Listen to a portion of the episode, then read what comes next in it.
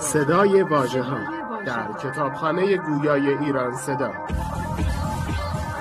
مجموعه ارزشمند از کتاب های گویا. www.iranseda.ir فصل اول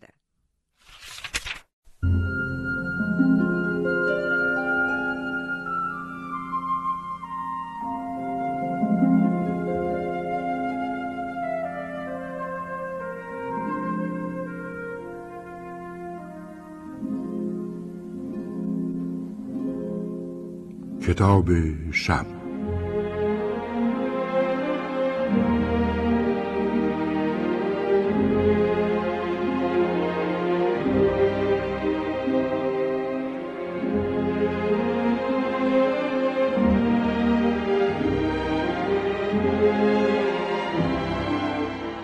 اثری از جعفر ابراهیمی شاهد با عنوان پروین برای شما عزیزان و علاقمندان عزیز بازخوانی می‌کنیم. این کتاب زندگی نامه داستانی پروین اعتصامی شاعر نجیب و فرهیخته ادبیات سرزمین ماست که آن را انتشارات حوزه هنری در سال 1376 منتشر کرده است. رخشنده اعتصامی که در شعر خود را پروین اعتصامی مینامید 25 اسفند سال 1285 در تبریز متولد شد و در 15 فروردین سال 1320 در تهران درگذشت. زندگی ساده و خلوتی داشت که با یک حادثه ناگوار در ازدواج و یک بیماری لاعلاج در آن زمان خیلی زود و ناگوار در سن سی و پنج سالگی دار فانی را ودا گفت. از او دیوان شعری به جامانده که زبانزد خاص عام است و علاقمندان فراوانی دارد. 25 اسفند هر سال روز بزرگ داشته اوست.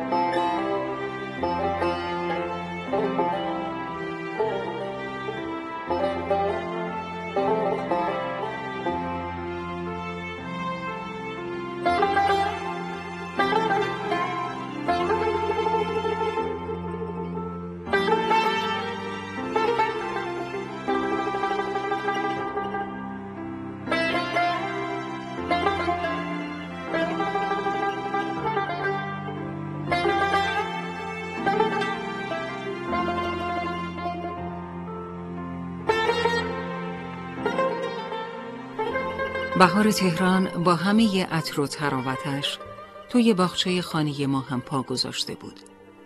انگار که یک تکه از بهار کنده شده بود و افتاده بود توی حیات خانه ما.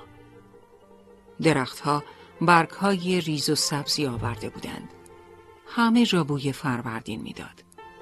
آفتاب گرم و دلپذیر بود. نفس گرم زمین را می دیدم که از توی خاک باغچه بلند می شد.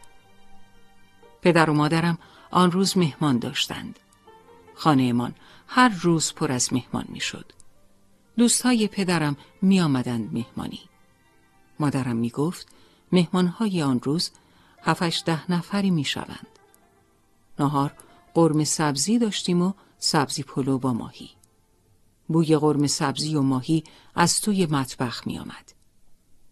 مهمانها هنوز نیامده بودند. تا ظهر خیلی وقت مانده بود. من دلم می‌خواست تنها باشم.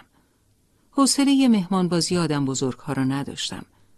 دلم نمی‌خواست میان آن همه مهمان چاق و لاغر و کوتاه و بلند بنشینم و به حرفهای عجیب و غریب آنها گوش بدهم و چیزی هم سر در نیاورم و فقط حوصله‌ام سر برود. با این حال بعدم نمی آمد. یکی از مهمانهای آن روز را ببینم. یعنی نه تنها بدم نمی آمد خیلی هم خوشم می آمد. حتی برای دیدنش برگ های درخت انارمان را می شمردم تا زودتر بیاید. از صدایش خوشم می آمد. صدای پایش را هم دوست داشتم. مثل پدرم مهربان بود و شعرهای مرا با دقت گوش می کرد.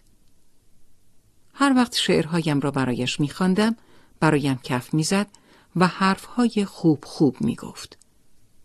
تشویقم می کرد و پشت سر هم آفرین و احسنت تحویلم می‌داد. بعضی وقتها می گفت دست مریزاد که من معنی این حرف را نمیفهمیدم. لابد دست مریزاد نوعی آفرین است. وقتی از خانه ما می‌رفت عطر و بوی لباسهایش و حرفهایش دور و برم میماند. دلم می‌خواست بنشینم و هی شعر بگویم. انگار هر وقت او میآمد خانه ما چند تا شعر هم قاطی نخود و کشمش توی مشتم میریخت. اسمش بهار بود. چند بار از پدرم و دیگر بزرگترها شنیده بودم که می‌گفتند بهار مرد بزرگی است. راستی راستی هم خیلی بزرگ بود. قدش خیلی بلند بود. وقتی من جلوش می ایستادم به نظر می رسید که یک نهال کوچک جلوی یک سرو بلند ایستاده. می گفتند بهار آدم مهمی است. هم نماینده مجلس است و هم شاعری بزرگ که شعرهای خوبی می گوید. خیلی دلم می‌خواست من هم مثل او بشوم. قدم مثل او بلند بشود و مثل او شعرهای خوبی بگویم. ولی اصلا دوست نداشتم و دلم نمی‌خواست مثل او نماینده مجلس بشوم. راستش اصلا نمی‌دانستم مجلس چیست که نمایندهش را بفهمم. این آقای بهار دو سه بار به هم گفته بود پروین وقتی تو بزرگتر بشی شاعره بزرگی خواهی شد. او پروین صدایم می‌زد و مثل بعضی ها که رخشنده صدایم می‌زدن صدایم نمی‌کرد. طوری با هم حرف می‌زد که انگار من هم قدشم.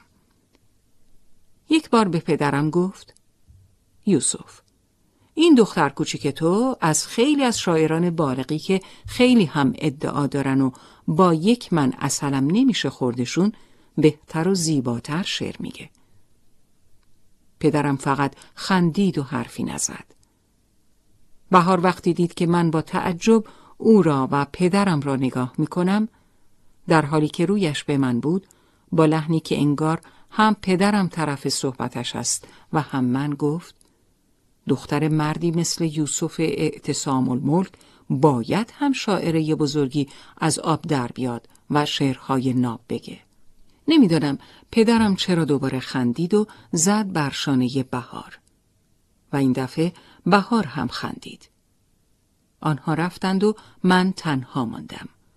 با این سوال در ذهنم که آنها برای چه میخندیدند. خیلی فکر کردم. ولی بالاخره نفهمیدم که کجای حرف بهار خنده دار بود که هم خودش را به خنده انداخت و هم پدرم را.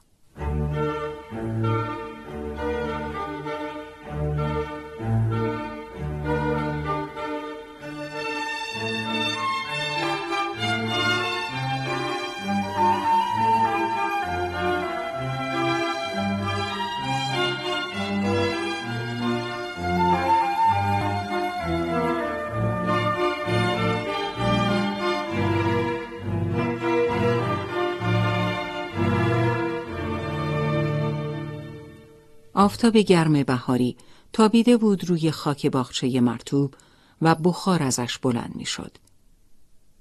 یک دفعه چشمم افتاد به مورچه‌ای که زیر درخت انار با عجله میدوید. یک چیز سفید را که تقریبا هم اندازه خودش بود گرفته بود به دهنش و با سرعت زیادی میدوید. لابد غذا بود. غذا جلوتر از مورچه می‌رفت. خم شدم و نگاهش کردم. با دقت گرفتمش زیر نگاهم. اصلا معلوم نبود کجا می‌رفت. گاهی توی همون مسیر جلو می‌رفت و گاهی هم دور می‌زد و چند قدم برمیگشت عقب. کمی این پا و آن پا می‌کرد و دوباره راه آمده را برمیگشت. ناخداگاه به زبانم آمد که من دانه ای بلانه کشم با هزار سعی. از پادر اوفتم برهن در هزار بار. از کار سخت خود نکنم هیچ شکف زانک. ناکرده کار می نتوان زیست کام کار. جز سعی نیست مورچگان را وظیفه ای با فکر سیر و خفتن خوش مور را چه کار؟ ناگهان در زدند. خدمتکارمان را دیدم که داشت می‌رفت طرف در تا بازش کند. نگاه هم را دواندم پی او. تا شاید کسی که از در وارد می شود بهار باشد. ولی نبود. مردی خپل و چاق بود با سری نیمه تاس. اسایی در دست و خانمی چاقتر و خپلتر از خودش در کنارش. تا آن روز ندیده بودمشان لابد تازگی ها با پدرم دوست شده بودند. با آمدن آن زن و مرد چاق در زدنها شروع شد. پشت سر هم مردها و زنهایی وارد می شدن و همه شبیه به هم. ولی هیچ کدام شبیه بهار نبودند. هشت بار از یک تا سی شمردم و بالاخره نوبت آمدن او هم رسید. صدای در را که شنیدم فهمیدم اوست.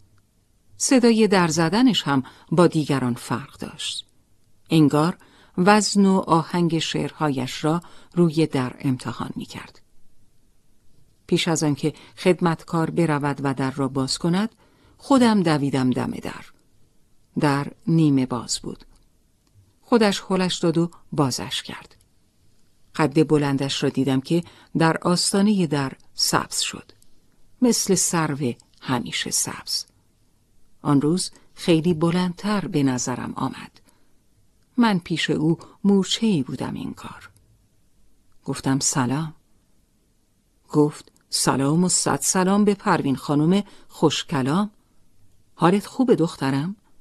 الحمدلله آفرین و احسنت دخترم بگو ببینم شعر تازه چه داری؟ چون از هر چه بگذریم چی؟ تون گفتم سخن شعر خوشتر است. گفت بارکلا درست است. حتما دو ستایی کار کردی نه؟ گفتم بله. امروز یه شعر درباره موچه ها گفتم. درباره سعی و تلاش اونها. به به به به. لابد در این شعر هم از دوروبرت الهام گرفتی نه؟ بله. از موچه های توی باغچه. خیلی خوبه. پس یادت باشه که حتما برام بخونی. باشه؟ چشم.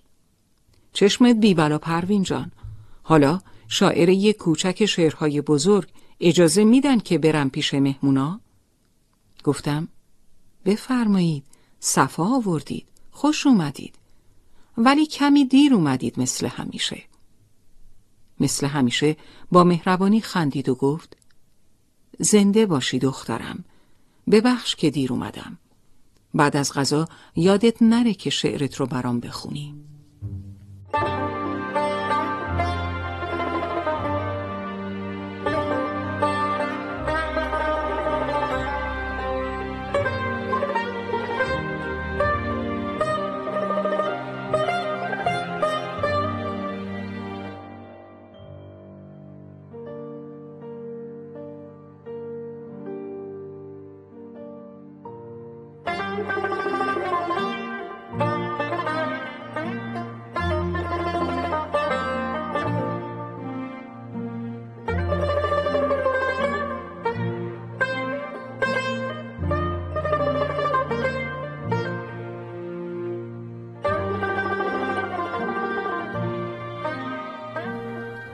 او رفت به اتاق مهمانی و من حس کردم وجودم پر شد از شعرهای ناگفته.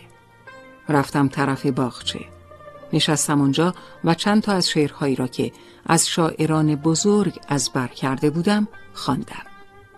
شعرهایی از سعدی، نظامی، حافظ، مولوی. من عاشق شعرهای اینها بودم. پدرم شعرهایشان را برایم می‌خواند. و من خیلی زود آنها را حفظ می کردم. پدرم و آقای بهار می گفتند من استعداد خیلی زیادی در حفظ کردن شعر دارم. من از خواندن آن شعرها خیلی لذت می بردم. گاهی وقتها حس می کردم آن شعرها را از خیلی وقت پیش از برداشتم. حس می کردم آن شعرها گوشه های پنهانی از درونم را بازگو می کنند. حس می کردم آن شعرها مال حافظ، سعدی و مولوی نیستند مال خود منند من هم هر چرا که می دیدم با دقت نگاهش می کردم و گاهی دربارش شعری می گفتم. گاهی لحظه هایی در باخشه ساکت می ماندم و به حرف های گل با خار گوش می دادم. و می شنیدم که نسیم در گوش گل سرخ چه می گوید. می دیدم که خاک با درخت انار حرف می زند. حس می کردم که هر چیزی جان دارد، زبان دارد، حرف می زند. دلم می‌خواست درباره حرف های آن چیزها شعر بگویم.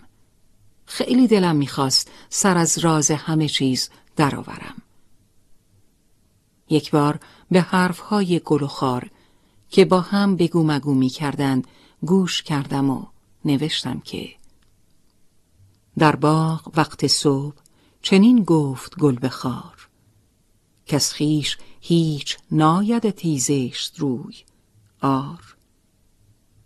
گلزار خانه گل و ریحان و سوسن است آن به که خار جای گزیند به شور زار.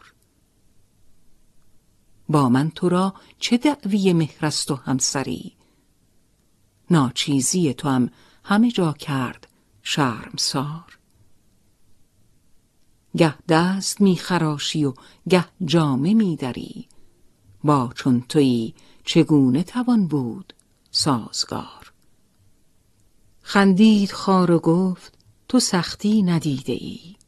آری هران که روز سیه دید شد نزار. ما را فکندند نخیش افتاده ایم گر آقری مخند به افتاده زینهار. از پاسبان خیشتنت آر بهر چیست؟ نشنیده ای حکایت گنج و حدیث مار. شادابی تو و رویت یک هفته بیش نیست. بر عهد چرخ و وعده گیتی چه اعتبار؟ گر خار یا گریم سرانجام نیستیست. در باغ در هیچ گلی نیست پایدار.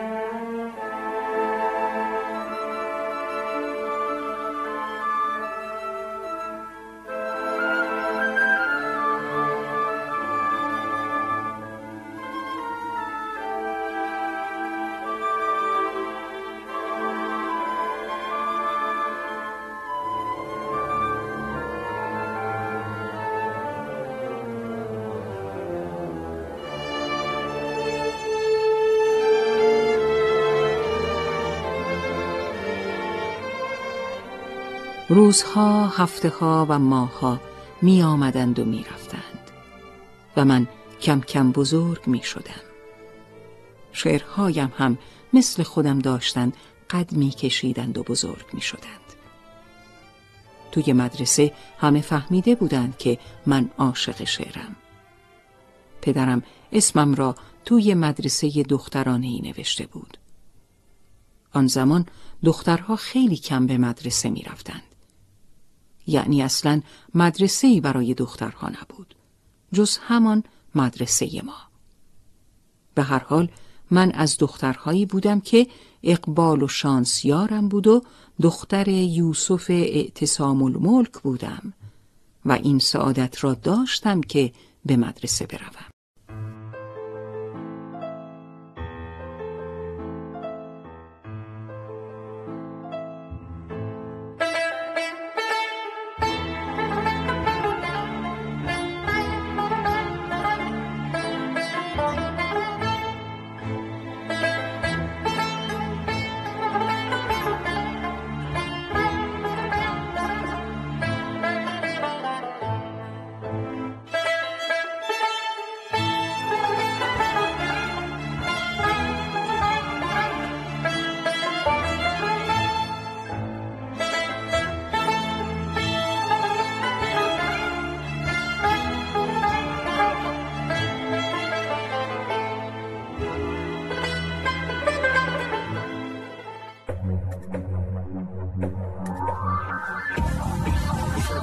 صدای واژه ها در کتابخانه گویای ایران صدا. مجموعه ارزشمند از کتاب های گویا www.iranseda.ir فصل دوم.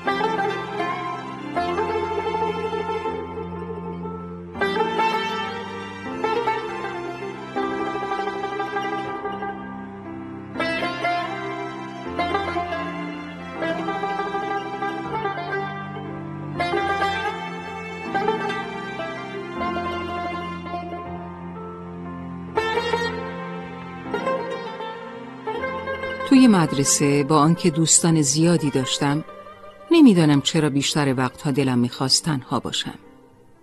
تنهایی را دوست داشتم دست خودم هم نبود. تنهایی انگار با ذات من سرشته بود. انگار با نخی نازک و نامرئی وجودم را به تنهایی بسته بودند. نخی که نمی توانستم ببینمش. یک روز مدیر آنجا توی حیات مدرسه گیرم انداخت. اولش کمی درباره درس ها برایم حرف زد. بعد گفت پروین جان تو خیلی گوشگیر و تنهایی. همه این رو میگن. این تنهایی و انزوا برای دختر خوبی مثل تو با سن و سالی که داری اصلا خوب نیست. سعی کن بیشتر با اطرافیانت بجوشی. در جوابش فقط گفتم خانم من خیلی هم تنها نیستم به راستی هم خیلی تنها نبودم. دورو برم هر چیزی جان داشت زبان داشت و من می توانستم با همه چیز طرح دوستی بریزم. شقایق با من حرف می‌زد سوسن با صد زبان با من به سخن در می آمد. من عاشق بودم. عاشق کوه و در و دشت و بیابان و آسمان و زمین.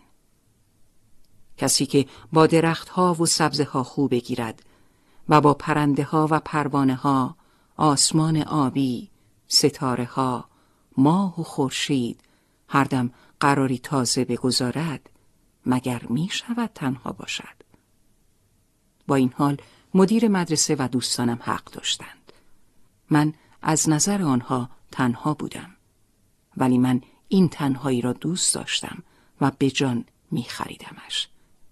شعر و شاعری همه دنیای مرا پر می کرد و من چیزی کم نداشتم جز شعرهایی که از من دور بودند و با من آشتی نمی کردند.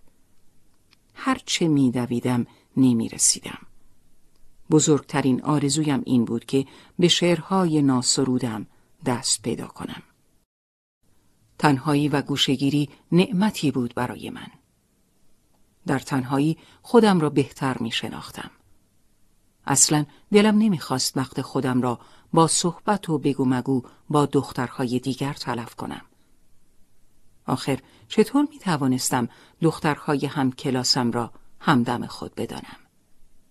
در حالی که آنها چیزهایی را دوست می داشتند که من دوست نداشتم و من چیزهایی را می‌خواستم و به آنها علاقه داشتم که آنها نمی‌خواستند و به آنها علاقه نداشتند.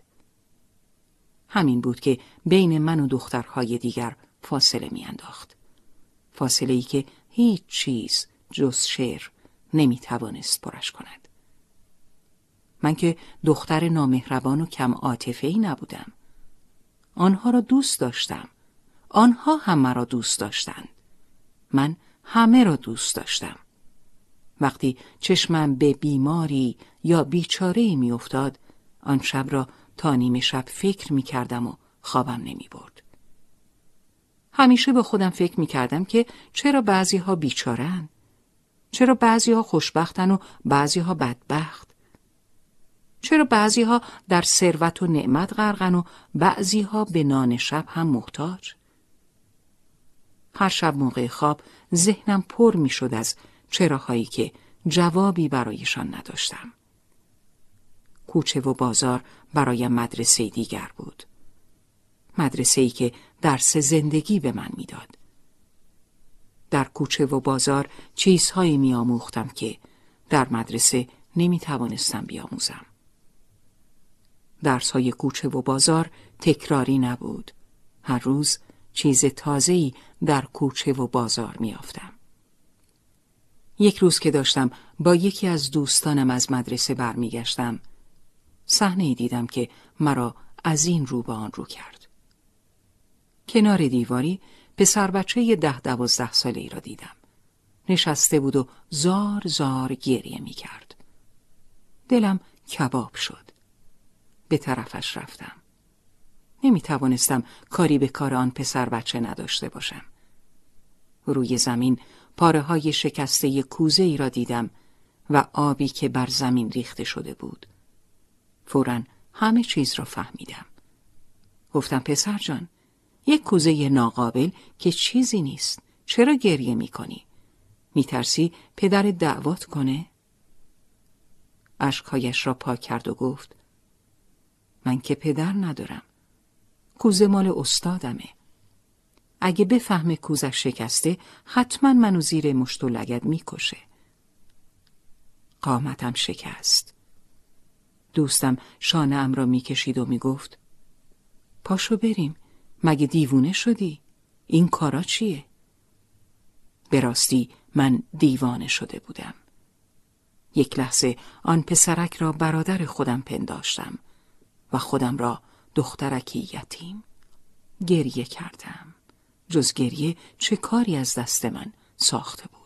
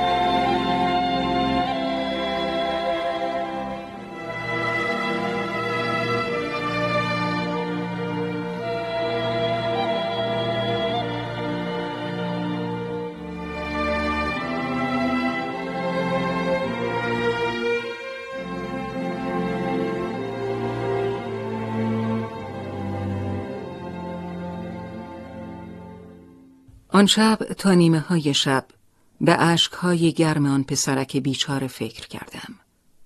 آنقدر فکر کردم و فکر کردم تا اینکه نیروی درونی از بستر جدایم کرد. خواب را از خانه هایم راندم و زمزمه کردم و نوشتم. کودکی کوزهی شکست و گریست که مرا پای خانه رفتن نیست. چه کنم اوستاد اگر پرسد؟ کوزه آب از اوست از من نیست.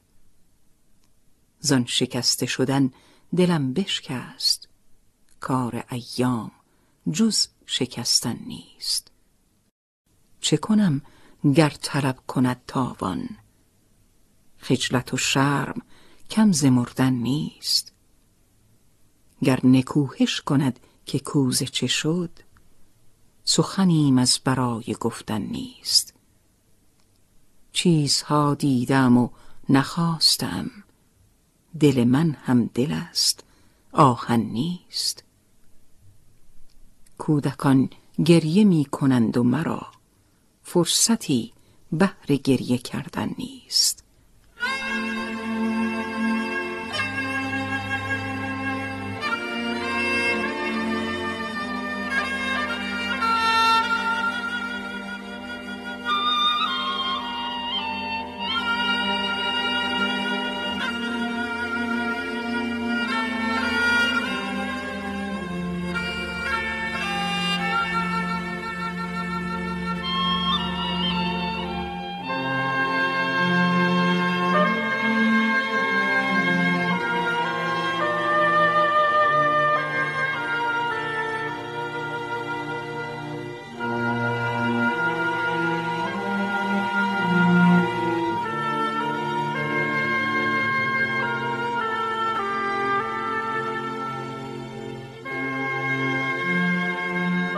پدر من اگرچه مهربانترین پدر دنیا بود اما من به راحتی می توانستم غم بی پدری آن پسرک بینوا را حس کنم می‌دانستم که درد بی پدری بد دردی است روزی هزار بار برای داشتن پدر مهربانم خدا را شکر می گفتم. او دانشمند، نویسنده و شاعر بود. روزنامه نگار و محقق بود. دلی داشت سرشار از علم و دانش و مهربانی و دوستان بزرگی هم داشت. دوستانی مثل بهار که بهار شعر ایران بود در دوران ما. بهار همیشه از پدرم می‌خواست که شعرهای مرا برای چاپ به مجله بدهد. ولی پدرم زیر بار نمی‌رفت. تا اینکه بالاخره اصرار بهار و دوستان دیگرش او را واداشت چند تا از شعرهای مرا بگیرد و توی مجلش چاپ کند. آن روز را هیچ وقت فراموش نمی کنم. منظورم روزی است که اولین شعرم در مجله چاپ شد. آن روز عصر کنار باغچه خانه ما نشسته بودم و حافظ میخواندم که پدرم وارد شد. خیلی خوشحال بود. آمد جلو. خم شد. پیشانیم را بوسید و گفت دخترم مجده. دست کرد تو یکیفش مجله درآورد و داد دستم. مجله بهار بود. گفت شعر خودتو توی مجله پیدا کن.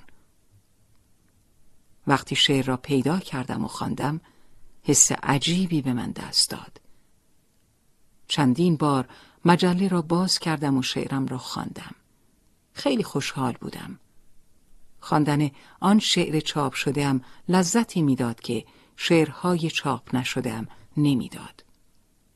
روزی که اولین شعرم چاپ شد شیرین ترین روز زندگیم بود. احساس می کردم روی ابرها راه می روم. روح من آن روز مثل پرندهی رها و آزاد بود.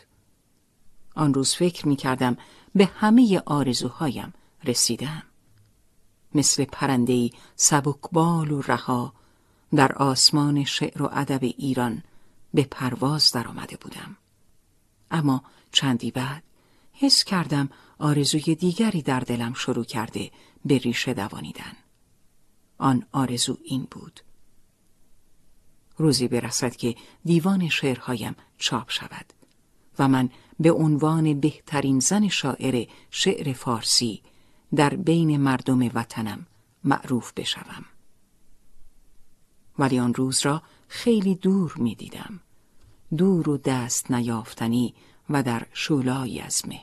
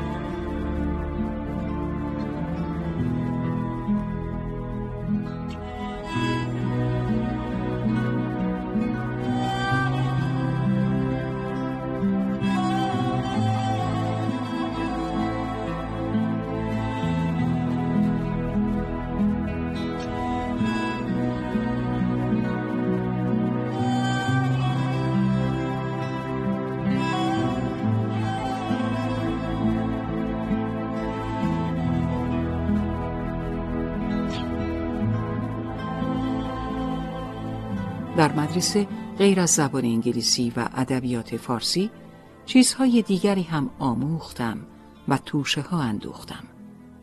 وقتی دخترها را می دیدم وارد دنیای درونی تک تکشان می شدم هر دختری برای من جهانی بود اسرارآمیز و سرشار از رمز و راز.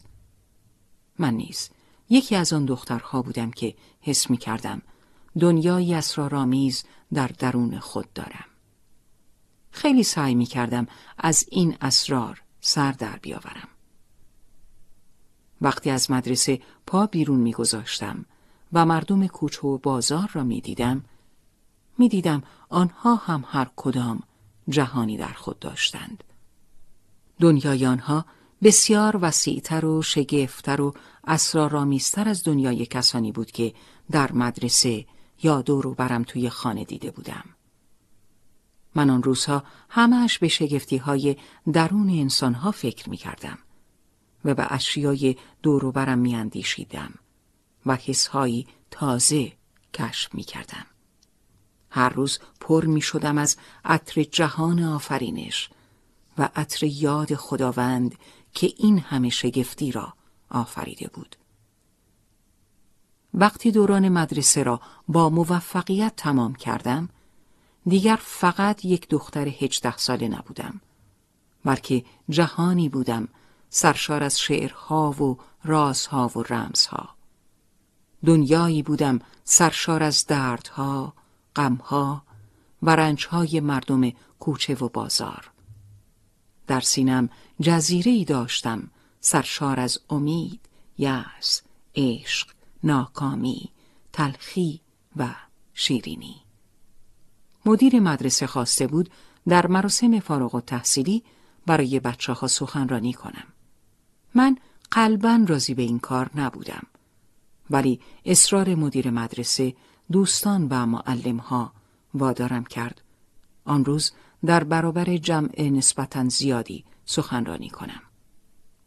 موضوع سخنرانیم درباره زن و مقام زن بود. آرزوهای دور و درازی را که توی ذهنم برای یک زن ایرانی داشتم روی کاغذ آوردم. از لحظه سخنرانی وحشت داشتم. میترسیدم حرفهایم جالب نباشد و سخنرانیم با استقبال روبرو نشود.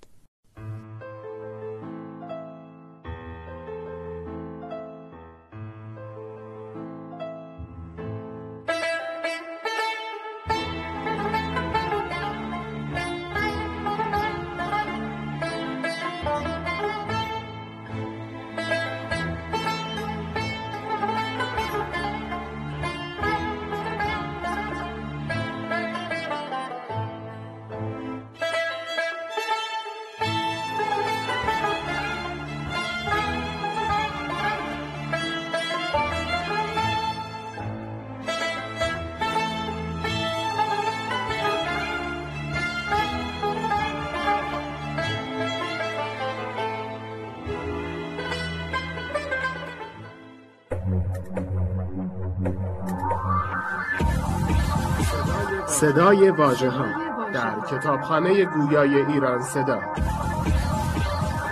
مجموعه ارزشمند از کتاب های گویا. www.iranseda.ir فصل سوم.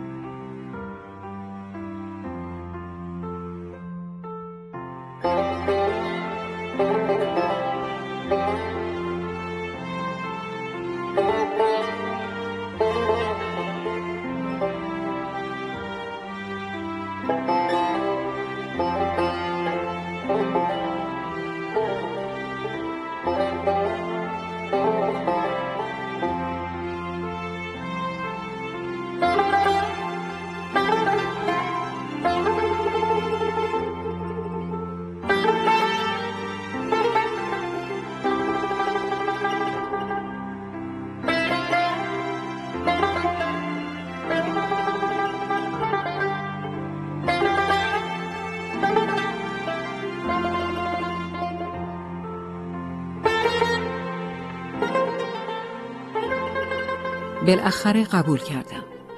پشت میز سخنرانی ایستادم و آغاز کردم.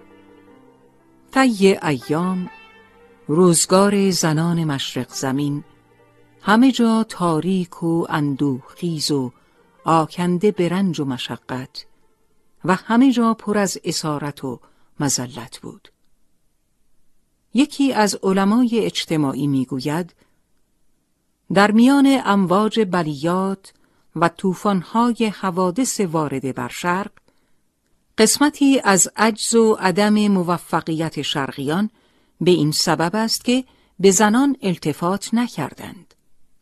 آنها را عنصر عاطل بشریت پنداشتند نصف قوای خود را ضایع نمودند و مادران نومید اولاد خودشان را با بیدانشی بزرگ کردند زن در ایران پیش از این گویی که ایرانی نبود. پیشش جز تیر روزی و پریشانی نبود. کس چو زن اندر سیاهی قرنها منزل نکرد. کس چو زن در معبد سالوس قربانی نبود. نور دانش را ز چشم زن نهان می داشتند این ندانستن ز پستی و گرانجانی نبود. سخنرانی و شعرم با کف زدنهای شدید حاضران روبرو شد.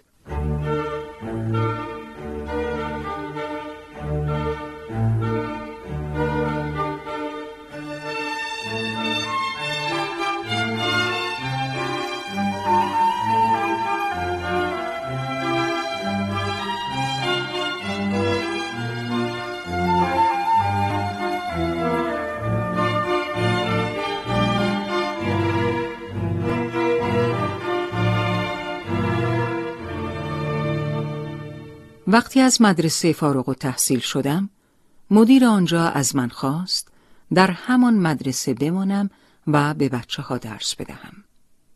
من هم قبول کردم و ماندم و این ماندن دو سال تمام طول کشید. دو سالی که در جایگاه معلم ایستادم و چیزهایی تازه کشف کردم. حالا دیگر یک دختر بیست ساله بودم و شعرهای زیادی از من در مجله ها چاپ شده بود. دیگر برای خودم کسی بودم و اسمی در بین اسمهای شاعران و ادیبان کشور برای خود دست و پا کرده بودم. یک روز با چیز عجیبی روبرو شدم. مرد ناشناسی برای دیدن من به خانه من آمد. اول خیال کردم از دوستداران شعرهایم است. اما خیال باطلی بود. او از دربار آمده بود. می گفت کاری مهم و سری با من دارد و باید به طور خصوصی و محرمانه حرف بزند. خیلی تعجب کردم. او چه کار خصوصی می توانست با من داشته باشد؟ مردی از دربار؟ ملاقات با پروین اعتصامی؟ شاعری جوان و هر حال در تنهایی او را دیدم. او پس از کلی تعارف و تمجید گفت اعلی حضرت رضا شاه شخصا از شما دعوت کرده که وارد دربار بشید و سرپرستی وزارت معارف را بر عهده بگیرید. منتظر هر حرفی بودم جز این که از من بخواهند به دربار خدمت کنم و سرپرستی وزارت معارف را بر عهده بگیرم. از حرف آن مرد هم خندم گرفت و هم کلی جا خوردم. من و سرپرستی وزارت معارف منی که یک سر داشتم و هزار سودا در دل منی که دلم پیش مردم کوچه و بازار بود چگونه می توانستم پشت به مردم کنم و وارد دربار پهلوی بشوم جایی که بویی جز سیاست و خباست از آن نمی آمد. من نعمت بزرگی داشتم که نمی‌خواستم با رفتن به دربار آن را از دست بدهم. نعمت آزاد بودن و آزاد زیستن. چه نعمتی بالاتر از اینکه وابسته به دولت پهلوی نبودم. بعدها وقتی به صحبتهای آن مرد و به پیشنهادش فکر می کردم به خودم می گفتم اگه من به دربار راه پیدا می کردم هرگز نمی تونستم شعری مثل روزی گذشت پادشهی از گذرگهی را بسرایم. من چطور می تونستم در دربار خدمت کنم و چنین شعری هم بگم؟ می تونستم؟ پس شکر می کردم که وارد دربار نشدم. دل خوشی از رضا شاه نداشتم. دلم می‌خواست از ظلم شاهان شعر بگم و بالاخره گفتم روزی گذشت پادشهی از گذرگهی فریاد شوق بر سر هر کوی و بام خواست. پرسید زن میانه یکی کودک یتیم کان تابناک چیست که بر تاج پادشاست. آن یک جواب داد چه دانیم ما که چیست؟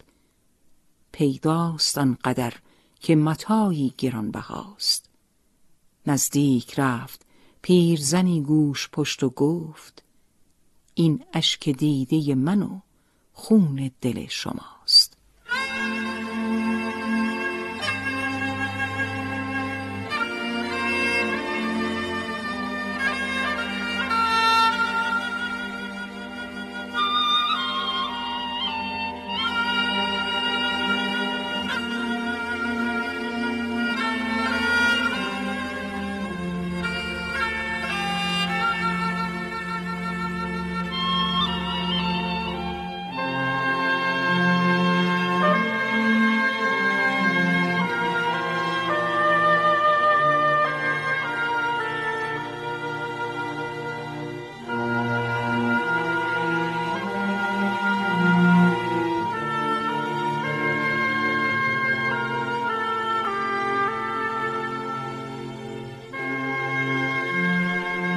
بیست سالگی را پشت سر گذاشته بودم و هنوز هم در آرزوی چاپ کتاب مجموع شعرهایم بودم.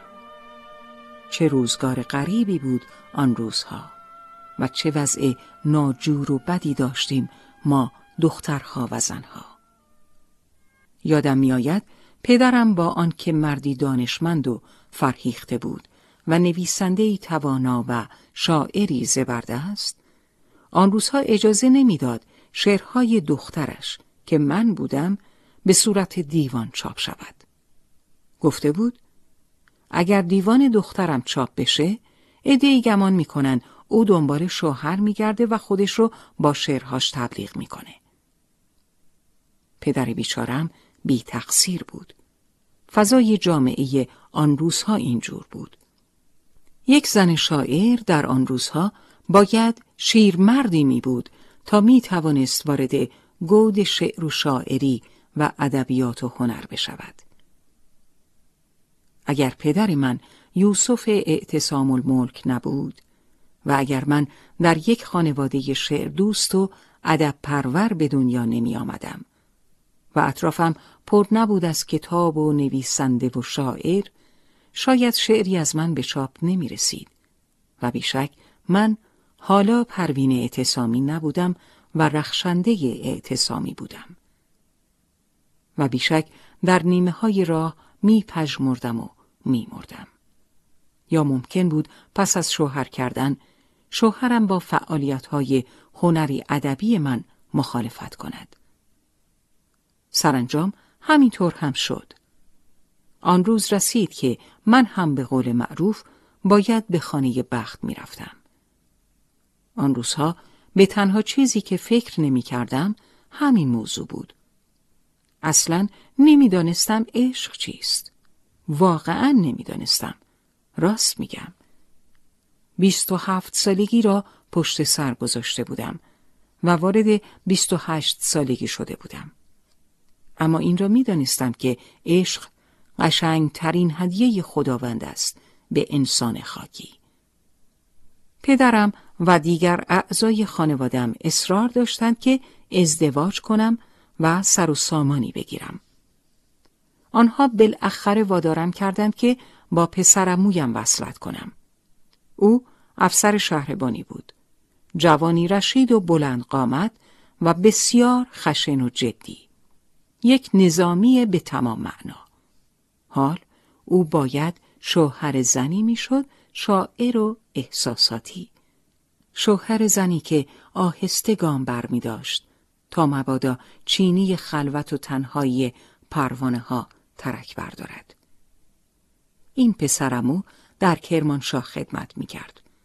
مقام بالایی هم داشت. رئیس شهربانی کرمانشاه بود. این مقام در آن زمان خیلی مهم بود. همسر رئیس شهربانی بودن ظاهرا سعادتی بزرگ به حساب می آمد. اما درباره من همه چیز وارونه و بالعکس بود.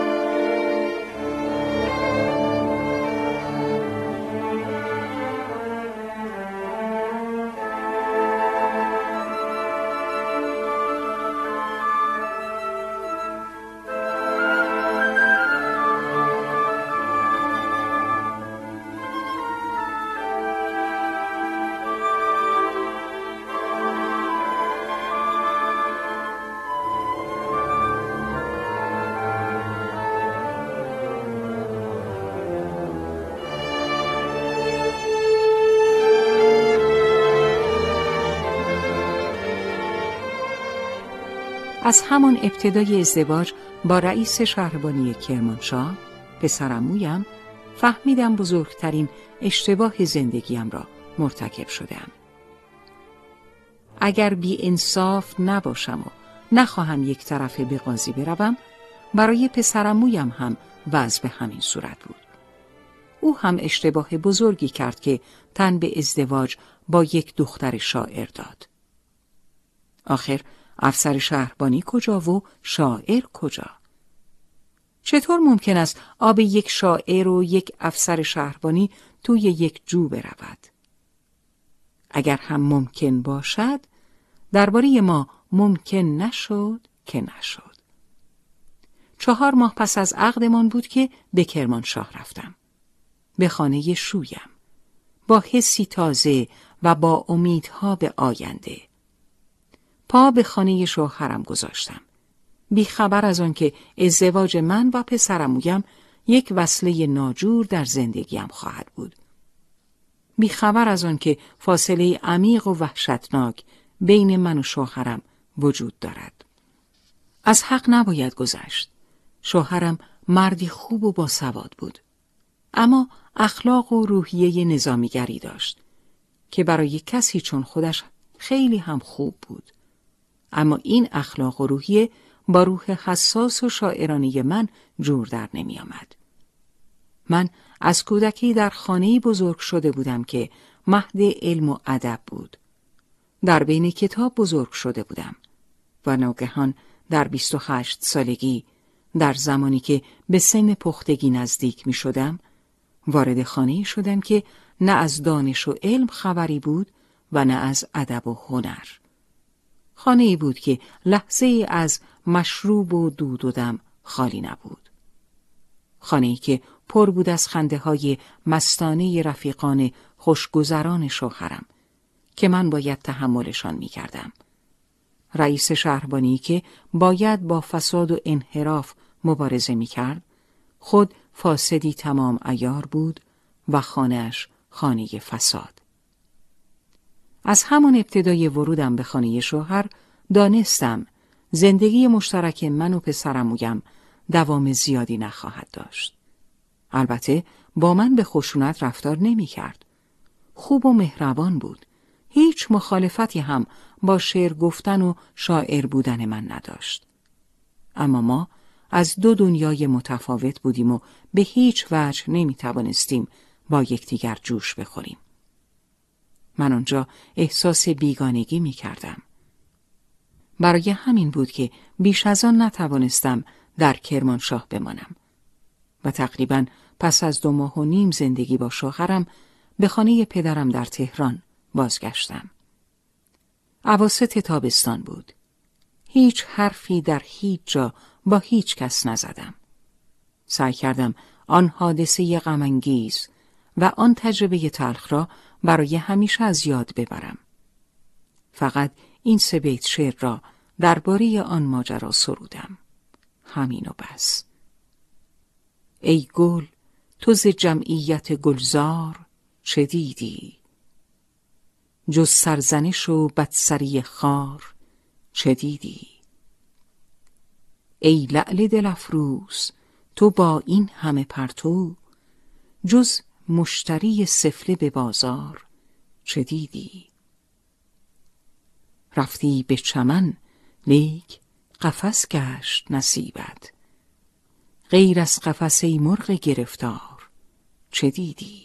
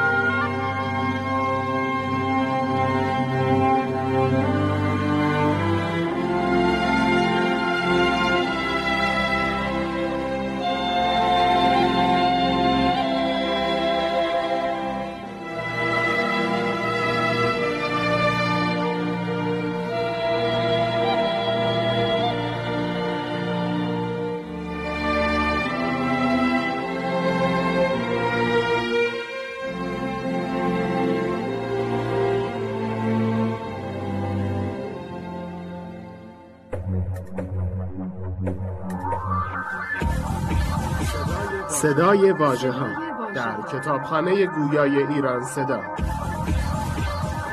مجموعه ارزشمند از کتاب های گویا. www.iranseda.ir فصل چهارم.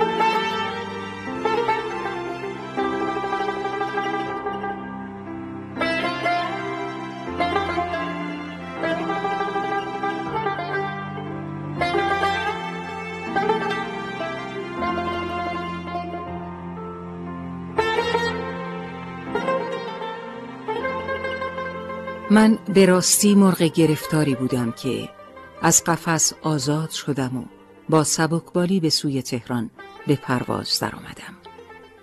دیگر مردم گریز و گوش طلب شده بودم اما به شدت احساس تنهایی می کردم.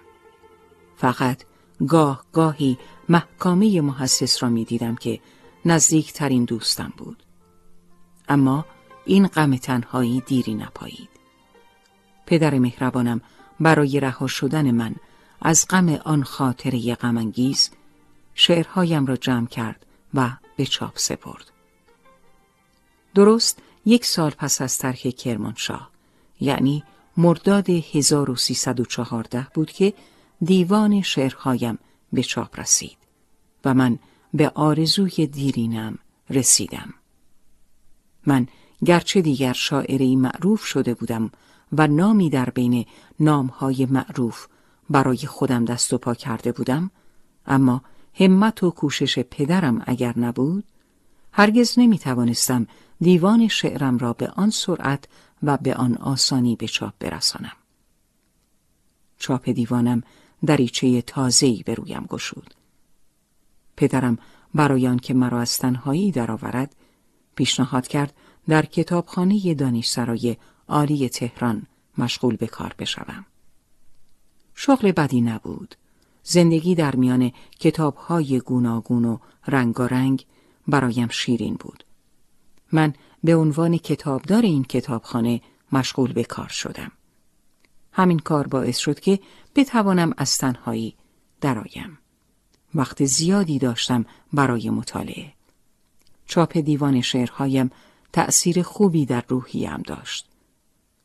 روزهای اولی که به دستم رسید روزی دو سه بار برش می داشتم و شکل و شمایل کتاب را تماشا می کردم. گاهی باورم نمی‌شد آن کتاب مال من است.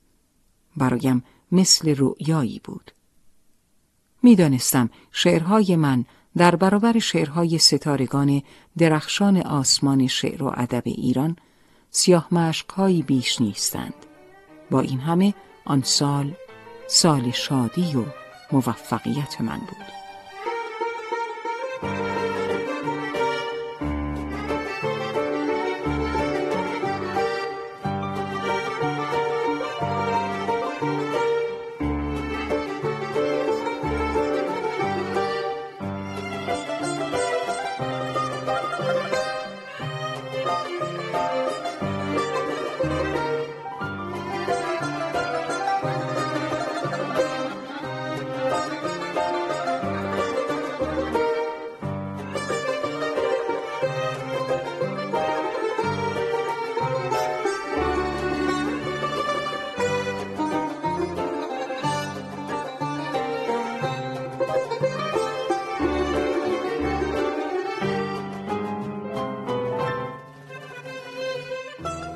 حدود یک سال پس از چاپ اول دیوانم بود که از طرف وزارت فرهنگ یک قطعه نشان درجه سه علمی برایم فرستادند. اما من هیچ وقت آن نشان افتخار را به دست نگرفتم. نشان افتخار به چه دردم می‌خورد وقتی می‌دانستم هنوز هم یتیمانی هستند که اشک میریزند. من افتخار را در لبخندها و سیمای مهربان مردم کوچه و بازار وطنم می جستم و می خواستم. من تا به دیدن اشک فقیران و مستمندان را نداشتم. آرزو داشتم روزی برسد که هیچ یتیمی در دنیا از ترس استادش اشک نریزد. هیچ یتیمی برای شکستن یک کوزه ناقابل قریبان گریه نکند. هیچ دختر خردی در خرابه ها ننالد و زاری نکند. هیچ جانوری با شکم گرسنه شب به خواب نرود. دوستی داشتم که بعضی شبها با او به خانه زنهای درمانده و خانواده های بیپناه سر می زدیم. و اگر می توانستیم و از دستمان برمی آمد باری از روی دوششان برمی داشتیم و دست نوازش بر سرشان می کشیدیم. آن وقتها چون در کتابخانه دانشسرای عالی تهران کار می کردم، آنقدر پسنداز داشتم که بتوانم به بعضی از آن زنها کمکی بکنم. یک روز که از جلوی خرابه می گذشتیم، صدای آه و ناله کودکانه ای شنیدیم. به دنبال صدا رفتیم توی خرابه. در آنجا زیرزمین مرتوب و نموری وجود داشت. دختر کوچکی را دیدم که کنج آن زیر زمین افتاده بود و مینالید. دختر بیچاره بیمار بود و گرسنه. این را وقتی فهمیدیم که عشقهایش را پاک کردیم و دست محبت بر سرش کشیدیم. مادرش برایمان گفت که آن روز غذایی نخوردند و پول دوا و دکتر هم ندارد تا دختر بیمارش را معالجه کند. یادم میآید تمام آن روز را توی آن زیر زمین نمور که بوی تند و بدی هم داشت. پیش آن مادر و دختر بیچاره نشستم. سر دخترک را روی زانویم گذاشتم و همراه او گریه کردم. برای تیر بختی آن دخترک و دخترها و پسرهای مثل او گریه کردم. و بر ظالمان و بیدادگران و به وجود آورندگان فقر و بدبختی مردم لعنت و نفرین فرستادم. دوستم رفت و غذایی تهیه کرد و آورد.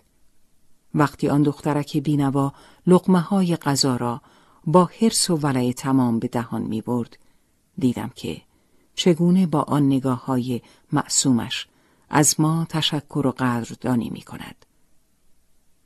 از خودم بدم آمد که سرپناهی داشتم و لقمنانی و برای کمک به آن دخترک بینوا کاری از من ساخته نبود. دلم می‌خواست شب را هم آنجا پیش آن دختر و مادر بمانم و با آنها گریه کنم. اما برادرم فتولlah آمد و به زور مرا از آنجا برد. دیدن آن صحنه و صحنه مثل آن دیوانم می کرد. دیدن بیعدالتی ها در تهران زجرم می‌داد. از حکومت ظلم و بیداد بیزار بودم و دلم می‌خواست از رنج و فقر مردمم حرف بزنم و شعر بگویم. از ظلم و بیداد بیدادگران و ظالمان حرف بزنم و شعر بگویم. نمی توانستم آن بیدادگری ها را به چشم ببینم و ساکت بنشینم. چگونه می توانستم کار کردن فقرا را ببینم که مورد سوء استفاده سرمایهداران خدا نشناس قرار می گیرند و ساکت بمانم. جز سرودن شعر هم کاری از من ساخته نبود. ولی وقتی این جور شعرها را می گفتم احساس می کردم سبکتر شدم و از بار غمهایم کم شده است. یکی از این جور شعرهایم این بود. دختری خورد شکایت سر کرد که مرا حادثه بی مادر کرد. دیگری آمد و در خانه نشست. صحبت از رسم و ره دیگر کرد. چکمه سرخ مرا دور افکند جامعه مادر من در بر کرد. حرقه و توق زر من بفروخت خود گلوبند ز سیم و زر کرد.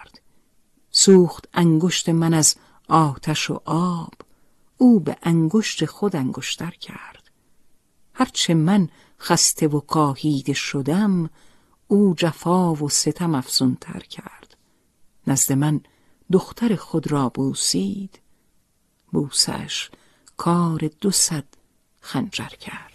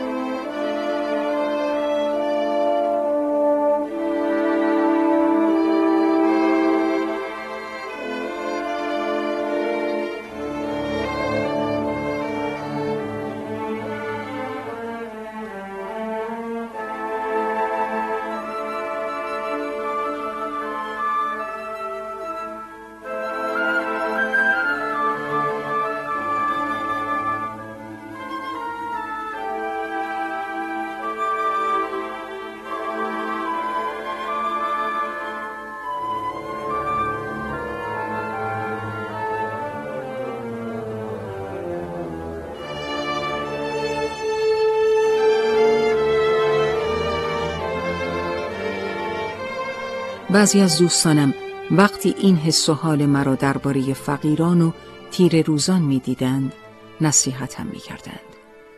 بعضی هایشان می‌گفتند کاری از دست تو ساخته نیست پروین پس چرا بیهوده خودتو عذاب میدی؟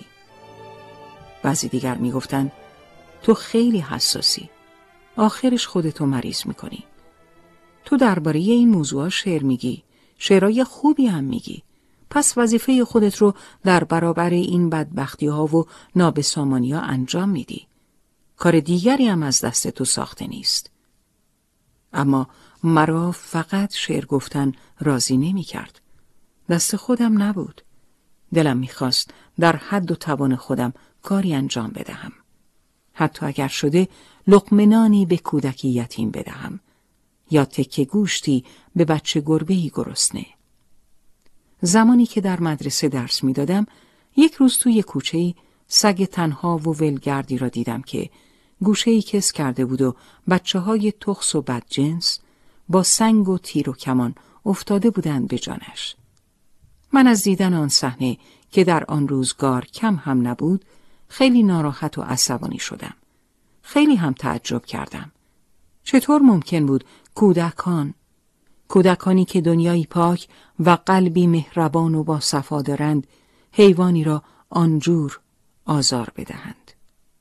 آن روز خیلی سعی کردم آن بچه ها را از آزار دادن آن حیوان بینوا باز دارم ولی موفق نشدم. نتوانستم حریف آن بچه های بد بشوم. وقتی در کارم شکست خوردم تنها کاری که کردم این بود که زار زار به گریه درآمدم. در کوچه می رفتم و زار زار گریه می کردم و اشک می ریختم. بچه ها وقتی مرا در آن حال دیدند با تعجب ایستادند و نگاه هم کردند و آزار دادن حیوان را فراموش کردند. گویا موضوع تازه‌ای برای تفریح و سرگرمی پیدا کرده بودند. آنها خیال می کردند من باید یک دیوانه باشم که به خاطر یک حیوان گریه می کنم. آن روز گریه کنان و اشک ریزان به مدرسه‌ای که در آن انگلیسی تدریس می کردم رفتم. دوستانم از گریه من به خاطر یک حیوان خیلی تعجب کردند. آنها می گفتند خجالت بکش دختر داری مثل بچه ها گریه می کنی.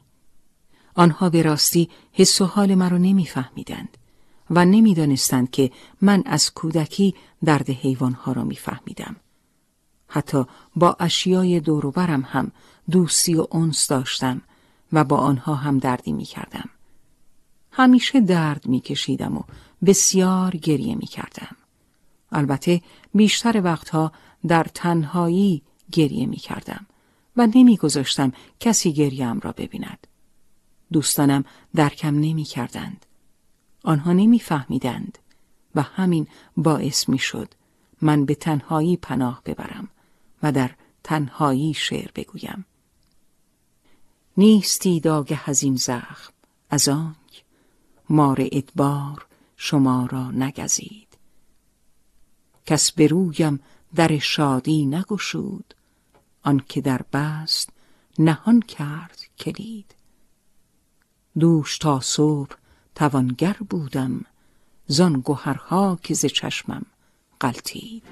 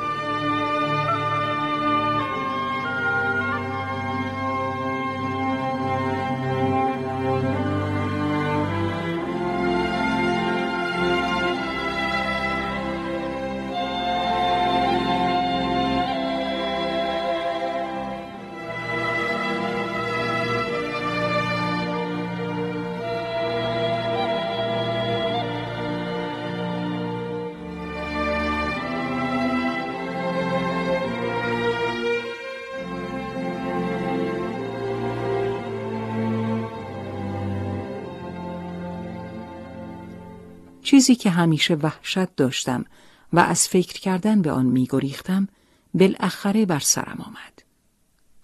چند روزی بود که امم از دنیا رفته بود و من نگران بودم. مرگ امم تأثیری عجیب روی من گذاشته بود. او با مرگش باعث شده بود من به یاد مرگ بیفتم و به این فکر کنم بالاخره روزی خواهد رسید که از پدرم هم جدا خواهم شد. همیشه از فرارسیدن آن روز وحشت داشتم و حتی می ترسیدم به آن فکر کنم. نگرانی من بیهوده نبود چون درست یک هفته پس از فوت امم بود که آن اتفاق شوم افتاد.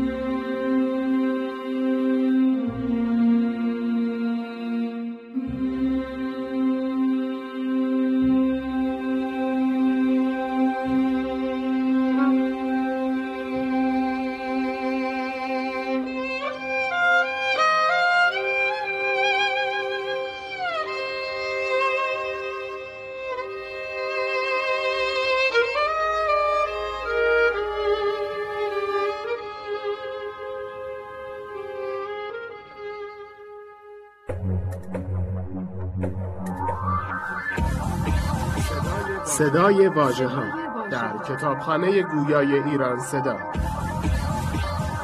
مجموعه ارزشمند از کتاب های گویا www.iranseda.ir فصل پنجم.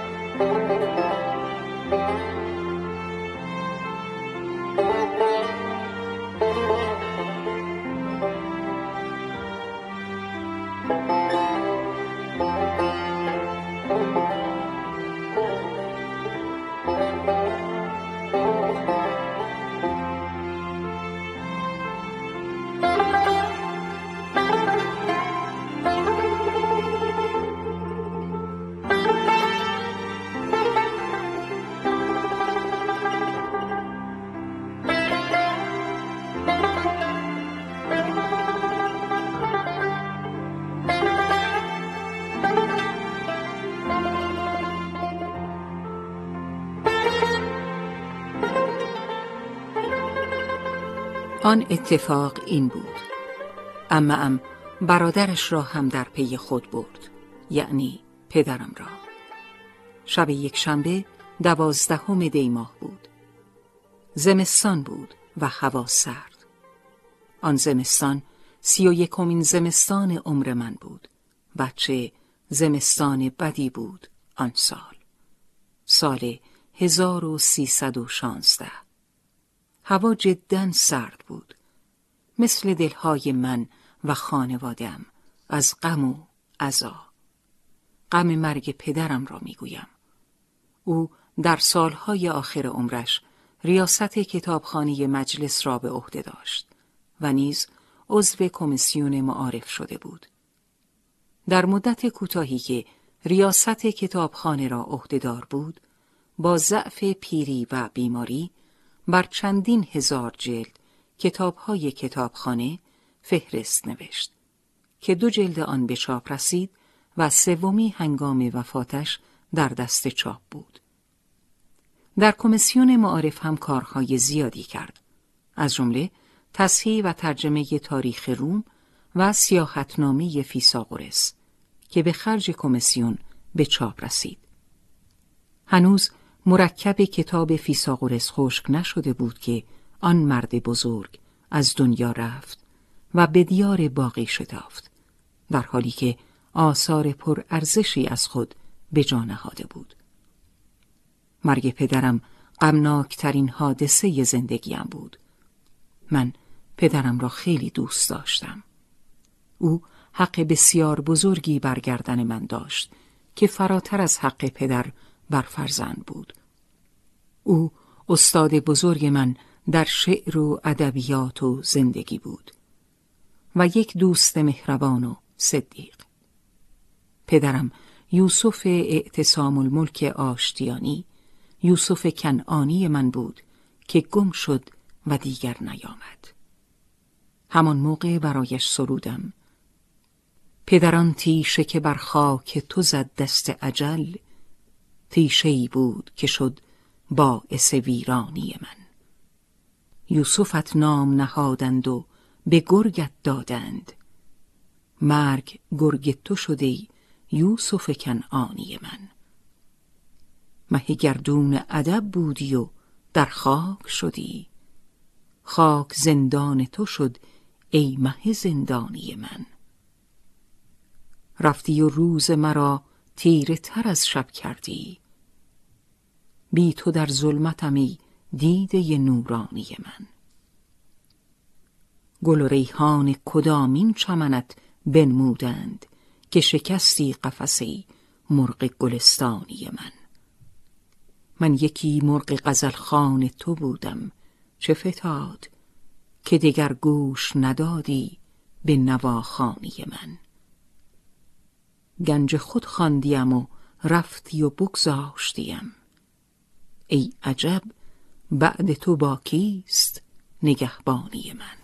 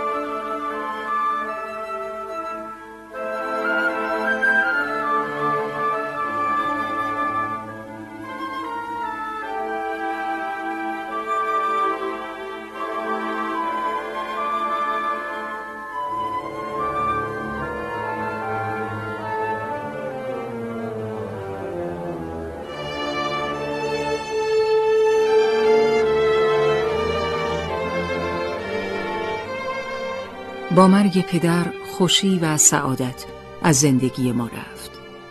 دیگر جز مادرم و برادرم غمخواری نداشتم که آن دو نیز با غم بزرگی که از مرگ پدرم در دل داشتند خود به غمخوار نیاز داشتند. مرگ پدرم مرا هوشیار کرد. دیگر روزی نبود که به مرگ فکر نکنم. ملک و هنوز هم به من سر می‌زد. دیدن او نعمتی بزرگ بود. او مرا به یاد پدرم میانداخت. من پدر عزیزی را از دست داده بودم و ملک و شعرا بهار دوستی مهربان و دانشمند را از دست داده بود. برای همین هم درد بودیم و همیشه حرفهایی داشتیم که با یکدیگر درباره پدرم بزنیم. زندگی پدرم سرشار از فراوانی خاطره ها بود. جدا که زندگی پرباری داشت و هر لحظش دنیایی بود برای من. دنیای آموزنده و عزیز. آن سال فصل بهار در تهران با همه عطر و تراوتش توی باغچه خانه ما هم پا گذاشته بود. درختها برگهای ریز و سبزی آورده بودند. همه جا بوی فروردین می‌داد. عطر آغاز بهار همراه آفتاب گرم دلپذیر بود. سه روز بعد از آمدن بهار در سال 1320 سرم به شدت درد گرفت. یکی دو روز بود به شدت سرما خورده بودم. وقتی خم می شدم و می خواستم دوباره بلند شوم. دردی عجیب توی سرم می پیچید و من به سختی می توانستم بلند شوم. بوی بهار مرا از توی خانه بیرون کشانده بود. هرچند مادرم مرتب به من گوش زد می کرد باید توی بستر بمانم و استراحت کنم اما نمی توانستم دعوت بهار را رد کنم. کنار باغچه نشسته بودم و به درخت انار نگاه می کردم که از کودکی دوستم بود و خاطره های زیادی از او داشتم. من از کودکی باران را دوست داشتم مخصوصا باران بهاری را. آن روز اما دلم نمی‌خواست باران ببارد آن روز منتظر دیدار بهار بودم. بهار شاعر را می‌گویم. یاد روزهایی افتادم که در بهار باران میبارید و من در اوج شوق و شور جوانی بیرون می آمدم و زیر باران می ماندم. حس می کردم من هم مثل ابرها می بارم. اصلا باران می شدم و آن ترانه قدیمی را زیر لب زمزمه می کردم. بارون بارونه زمینا تر میشه گل نسا جونم کارا بهتر میشه گل نسا جونم کارا بهتر میشه. این شعر را که میخواندم حس عجیبی به من دست می‌داد. خیلی صمیمی بود. بوی باران را با خود داشت و بوی خاک باران خورده را. از آن روزی که در باغچه خانهمان در انتظار بهار بودم تا شعرهایم را برایش بخوانم تا حالا که کنار باغچه نشستم و سرم درد می کند و تب دارم. سی و پنج سالی گذشته است. ولی انگار همین دیروز بود که چشمم به در بود تا ملک و شعرا از راه برسد.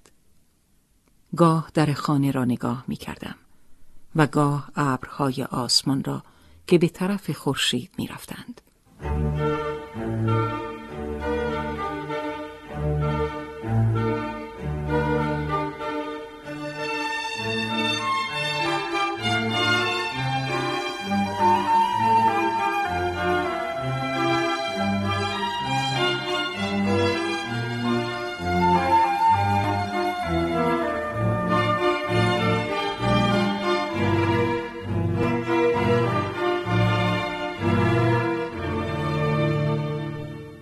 ناگهان صدای مادرم مرا از آن سالهای دور بیرون آورد که می گفت بروم استراحت کنم چون دکتر توصیه اکید کرده بود به راستی این دفعه سرماخوردگیم فرق می کرد.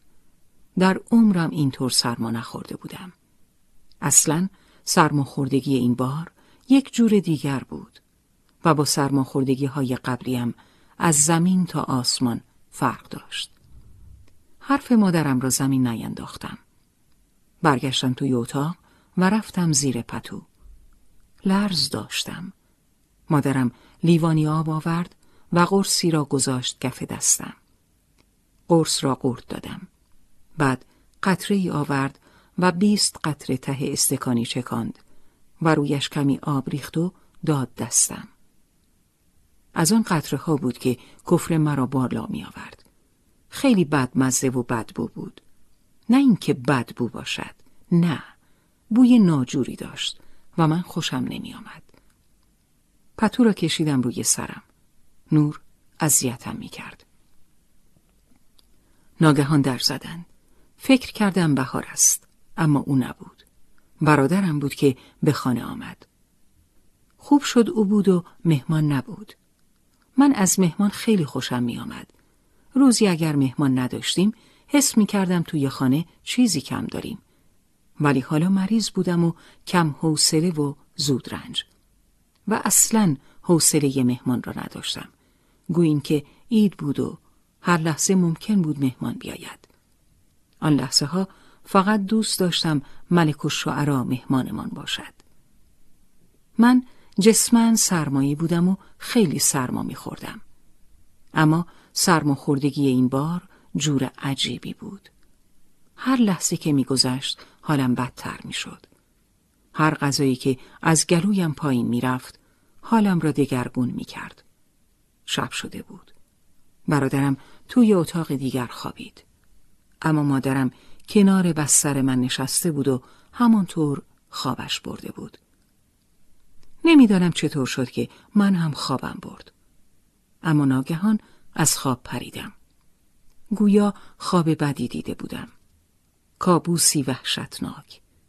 چیزی از خواب یادم نمانده بود.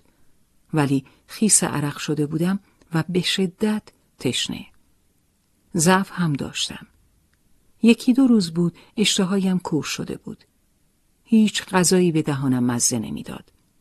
فقط دلم می‌خواست آب بخورم. آتش عجیبی داشتم.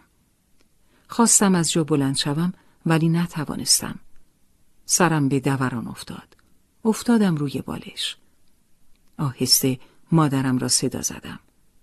بیچاره سراسیمه از خواب پرید. چند روز بود از خور و خواب افتاده بود و مرا پرستاری می کرد. برخواست. برایم آب آورد و سرم را بلند کرد. آب را با ولع تمام خوردم. خنک بود. آهی کشیدم و دوباره سر به بالش گذاشتم.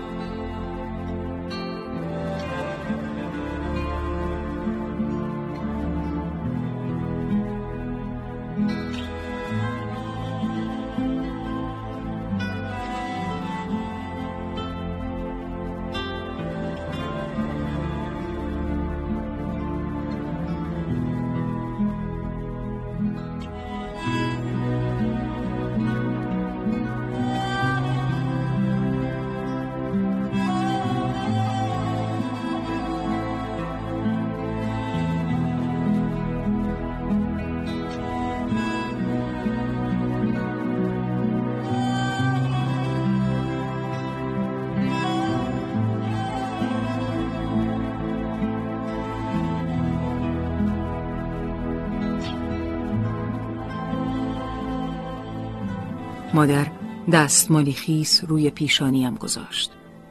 سعی کردم بخوابم و هر طور بود خوابیدم. اما صبح خیلی زود از خواب بیدار شدم. پدرم از کودکی عادتم داده بود سحر خیز باشم. به زور چند لقمه نان و پنیر با چای شیرین خوردم. از مادرم که زودتر از من بیدار شده بود و صبحانم را حاضر کرده بود خواستم آینه برایم بیاورد. آورد. صورتم را در آینه دیدم. ترسیدم.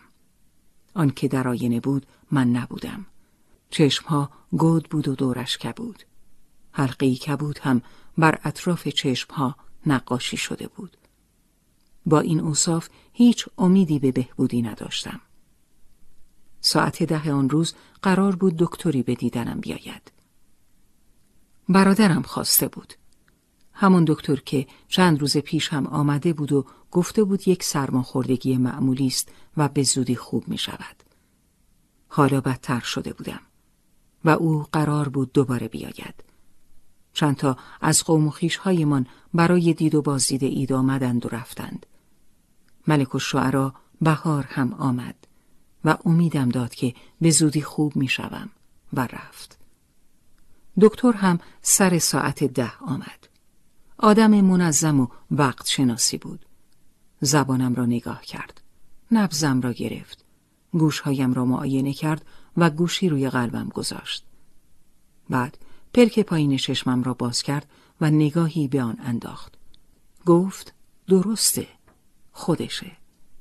مادرم با تعجب پرسید چه شده دکتر؟ چی خودشه؟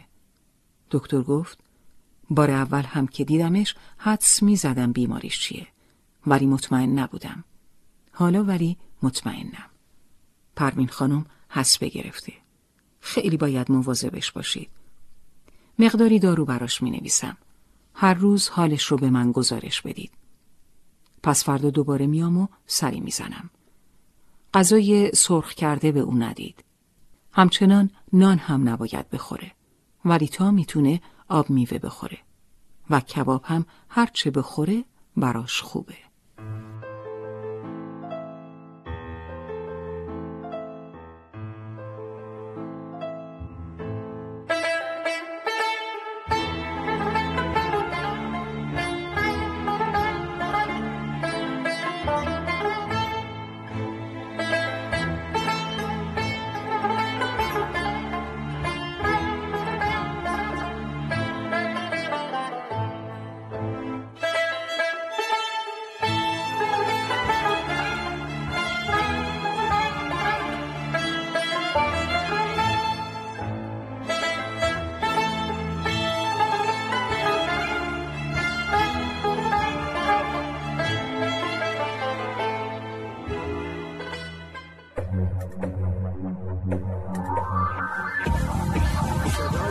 صدای واژه ها در کتابخانه گویای ایران صدا.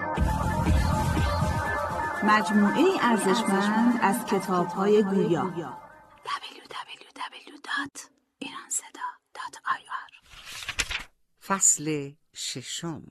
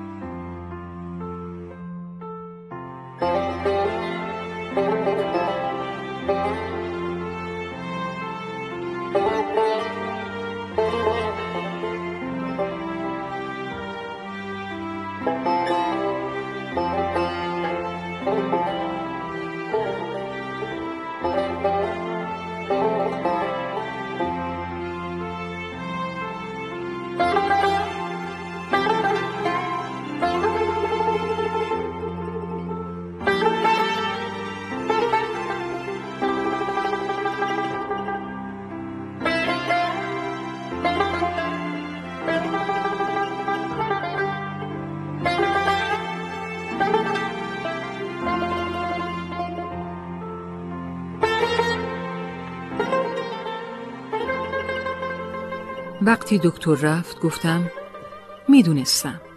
می‌دونستم که این بیماری با بیماری های قبلیم زمین تا آسمون فرق داره. از اون بیماری است که مادرم حرفم رو برید و گفت بس کن دختر خودتو نباز حسبه که چیزی نیست. خیلی ها حسبه گرفتن و زود خوب شدن. حالا که زمان زمان قدیم نیست حسبه کسی رو بکشه. مگه ندیدی دکتر معین الحکما چی گفت؟ گفت این بیماری دوره ای داره. دورش که تموم بشه خوب خوب میشی. فقط باید استراحت کنی و غذای سرخ کرده نخوری. چیزی نگفتم. می‌دانستم هر چه بگویم مادرم جوابی در آستین دارد.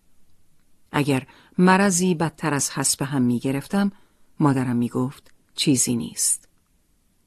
مادر کی می تواند قبول کند که فرزندش ممکن است بمیرد. حتی فکرش را هم نمی کند. خیلی دلم می‌خواست لااقل تا روز سیزدهم نوروز حالم خوب بشود و باز هم مثل دوران کودکی توی باغچه حیاتمان بساتی پهن کنم.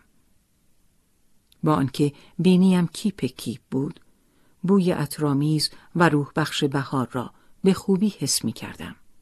اما افسوس که بیماری توانگیر و طاقت فرسا پاهای ضعیف مرا به بستر بسته بود و من توان و نای بیرون رفتن نداشتم. در این حال یاد روزهایی افتادم که در خانه و آشپزخانه غرق در گفتگو با اشیای اطرافم می شدم. در دست بانوی به نخی گفت سوزنی که هرزه گرده بی سر و بی پا چه می کنی؟ ما می رویم تا که بدوزیم پاره هر جا که می رسیم تو با ما چه می کنی؟ خندید نخ که ما همه جا با تو همراهیم بنگر به روز تجربه تنها چه می کنی؟ هر پارگی به همت من می شود درست پنهان چنین حکایت پیدا چه می کنی؟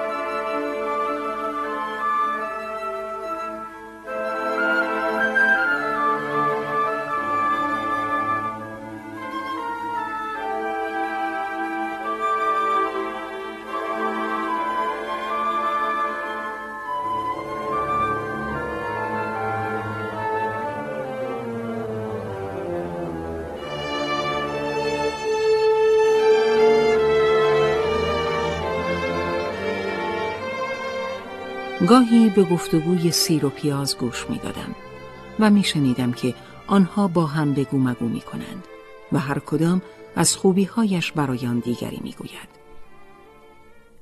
سیر یک روز تعنه زد به پیاز که تو مسکین چقدر بدبویی گفت از عیب خیش بیخبری زان ره از خلق عیب می جویی گفتن از زشت رویی دگران نشود باعث نکورویی. دلم می‌خواست حرفای دلم را با زبانی شیرین و دلنشین با زیباترین جمله ها و با بهترین کلمه ها بسرایم. چه روزهایی بود آن روزها؟ یک روز پگاه در این یادها غرق بودم که تنم به تشنج افتاد. هوا گرگومیش بود. مادرم با ترس از خواب پرید. هنوز صدای چند خروس و پارس سکها از دور دست ها می آمد. هر او اوی سکها بر تشنج من می افزود. شروع به لرزیدن کردم. مادرم وحشت زده دستم را توی دستش گرفته بود و نمی‌دانست چه کند. حالم واقعا خوب نبود. اما مغزم خوب کار می کرد. می‌دانستم دورو برم چه میگذرد.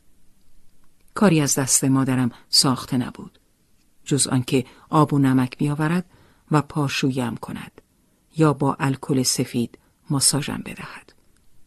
اینها را دکتر معین الحکما گفته بود.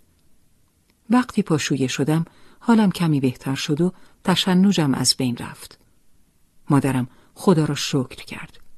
خیال کرده بود من دارم جان می‌کنم. برخواست و هول هولکی کبابی درست کرد و آورد. خوردم. خیلی گرسنم بود. بعد سر به بالش گذاشتم و آهی کشیدم. نمی‌دانم چرا روزها حالم کمی بهتر می‌شد اما شبها تب به سراغم می آمد. تا صبح از تب می نالیدم و خوابهای بد و کابوسگونه می دیدم. در عرض یک هفته گویی پیری و مرگ به سراغم آمده بود. می‌دانستم مادرم به خوبی حال نظار مرا می‌فهمد و می‌داند که پروینش دیگر آن پروین یک ماه پیش نیست. این را می‌دانست اما باز فریبم می‌داد و می‌گفت چیزی نیست.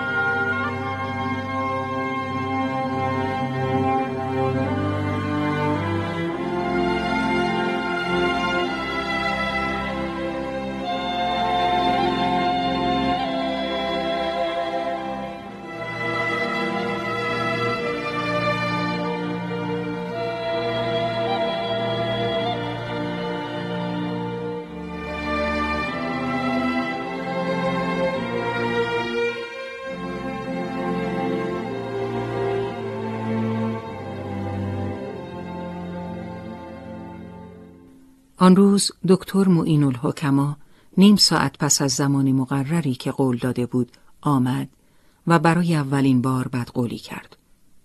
بلا فاصله درجه زیر زبانم گذاشت. قلبم را معاینه کرد. نبزم را گرفت و گفت خب شاعره خوب ما امروز حالش چطوره؟ پوزخندی زدم و گفتم شما دکترید دکتر حالمو از من می‌پرسید خندید و به فکر فرو رفت. چند لحظه بعد گفت خوشبختانه تب نداری. نه نه اینکه اصلا تب نداشته باشی داری ولی خیلی کم. محسوس نیست. حرارت بدنت تقریبا طبیعیه. سیاه هفت و نیم. ولی نبزت خیلی کن می‌زنه. فکر کنم فشار خونت پایینه. کمی قند و نمک تو آب سرد حل کن و بخور. زیر سرت کوتاه باشه بهتره. یه متکا هم زیر پاهات بذار. فعلا داروی تازه ای لازم نیست. چند روز دیگه هم میام شاید پس فردا یا پی اون فردا. ولی اگه حالت بدتر شد خبرم کن.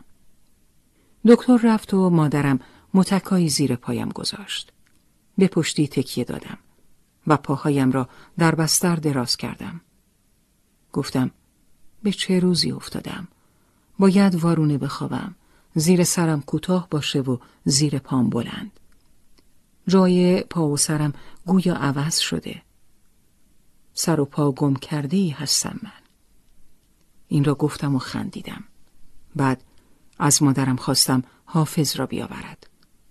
مادرم که دید من میخندم و لطیفه می‌گویم او هم افتاد توی خط و گفت حافظ که توی شیرازه چطور برات بیارم؟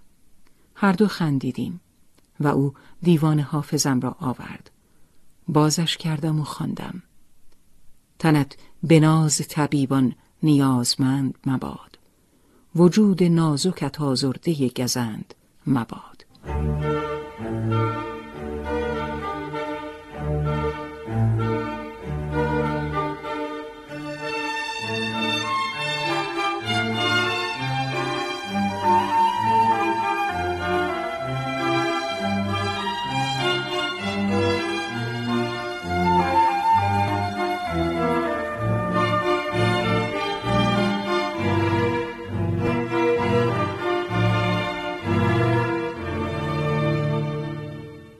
آن روز نیم روزی بود با هوای گرم و مطبوع بهاری. ده روز از بهار میگذشت. مادرم جایم را کنار پنجره انداخته بود و من داشتم درخت انار و شاتوت را تماشا می کردم. مادرم در تدارک نهار بود. عجله داشت زودتر نهار بخوریم. چون می‌دانست بعد از نهار پای مهمانهای نوروزی به خانه باز خواهد شد. مهمانها به نیت دید و بازدید نوروزی می آمدند و عیادتی هم از من می کردند. یک دفعه صدای پرندهی به گوشم رسید که عاشقانه در هوای بهاری چهچه می‌زد. به دنبالش گشتم. ناگهان چشمم به او افتاد که روی بلندترین شاخه درخت شاتود دومش را بیوقف تکان می‌داد و با شادی تمام چهچه می‌زد. تا آن روز پرندهی به آن خوش صدایی نه دیده بودم و نه نامی از آن شنیده بودم. معلوم نبود آن پرنده جادویی از کجا به آنجا آمده بود. شاید از قفسی فرار کرده بود. شاید صاحبش رهایش کرده بود. خدا می‌داند از کجا و چگونه به حیات ما آمده بود. اما هر چه که بود و از هر کجا که آمده بود برای من پیک سعادت بود. با خودم می گفتم شاید پرنده بهشتی است و آمده تا پیغامی به من برساند. این پرنده سه روز پی در پی آمد و ساعتی بر بلندترین شاخه درخت شاتود می نشست و برای من آواز می خاند. وقتی هم خسته می شد پر می زد و می رفت و معلوم نبود به کجا. فقط خدا می دانست. من در این سه روز چنان غرق در زیبایی و آواز خوش این پرنده شده بودم که بیماریم را تا اندازه فراموش کرده بودم. برادرم می گفت پس غذا چی میشه؟ نمی‌خوای بخوری؟ می‌گفتم خوردم سیر شدم برادرم ادامه می‌داد خوردی؟ کی خوردی که ما ندیدیم؟ تو که همش داشتی با آش بازی می‌کردی قاشق تو پر می‌کردی و باز میریختی تو کاسه. می‌گفتم نه خوب خوردم بسمه. و در همون حال که گوش به آواز پرنده داشتم و چشم به بال و پرهای رنگارنگش می‌گفتم شما که می‌دونید از اشتها افتادم همین دو سه قاشقم برام زیاده.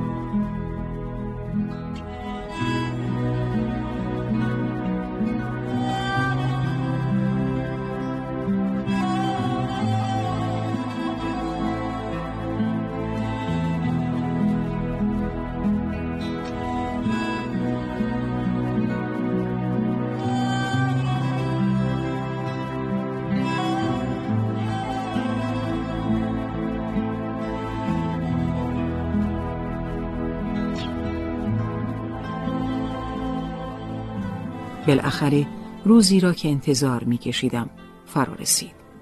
سیزدهمین روز نوروز را می گویم. آن روز برادرم هم بیرون نرفت و از صبح پیش ما توی خانه ماند. گلیمی توی حیات پهن کردیم و نشستیم.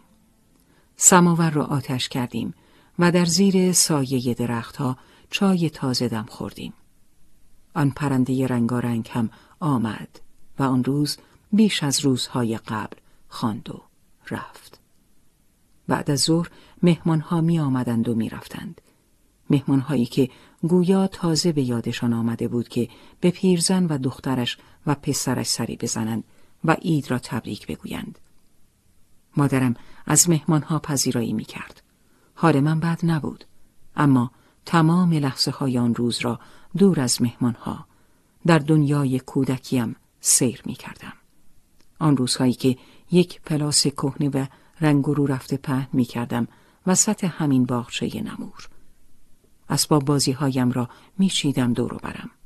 عروسک های چوبی، پارچه‌ای، سفالی و گچی. یک سماور کوچولوی برنجی هم داشتم که مادرم اجازه داده بود آب توش بریزم و بگذارم از سر سفره و با خودم خاله بازی کنم. من همیشه با سایم خاله بازی می کردم. مادرم خبر نداشت که من با خودم خاله بازی می کنم. اگر این را می‌فهمید دعوایم می کرد. می گفت اگر آدم با سایش خاله بازی کند عقلش پار سنگ بر می دارد.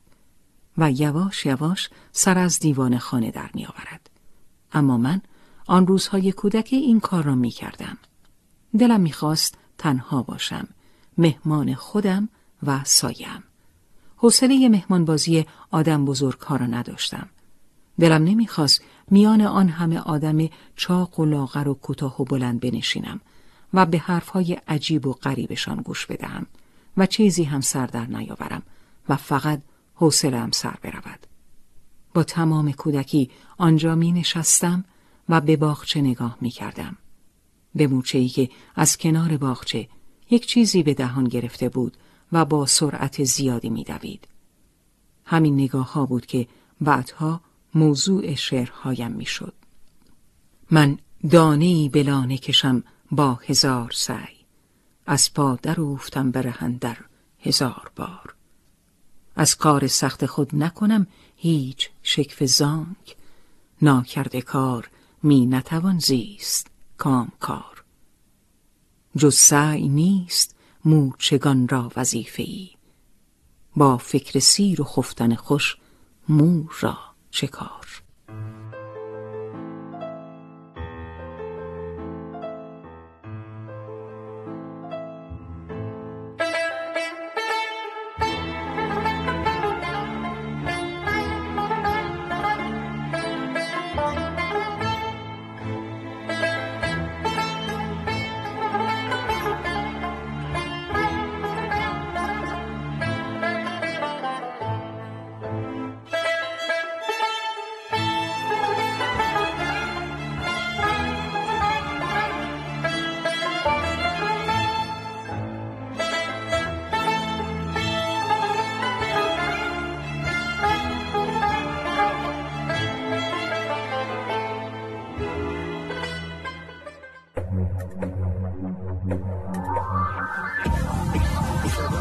صدای واژه ها در کتابخانه گویای ایران صدا.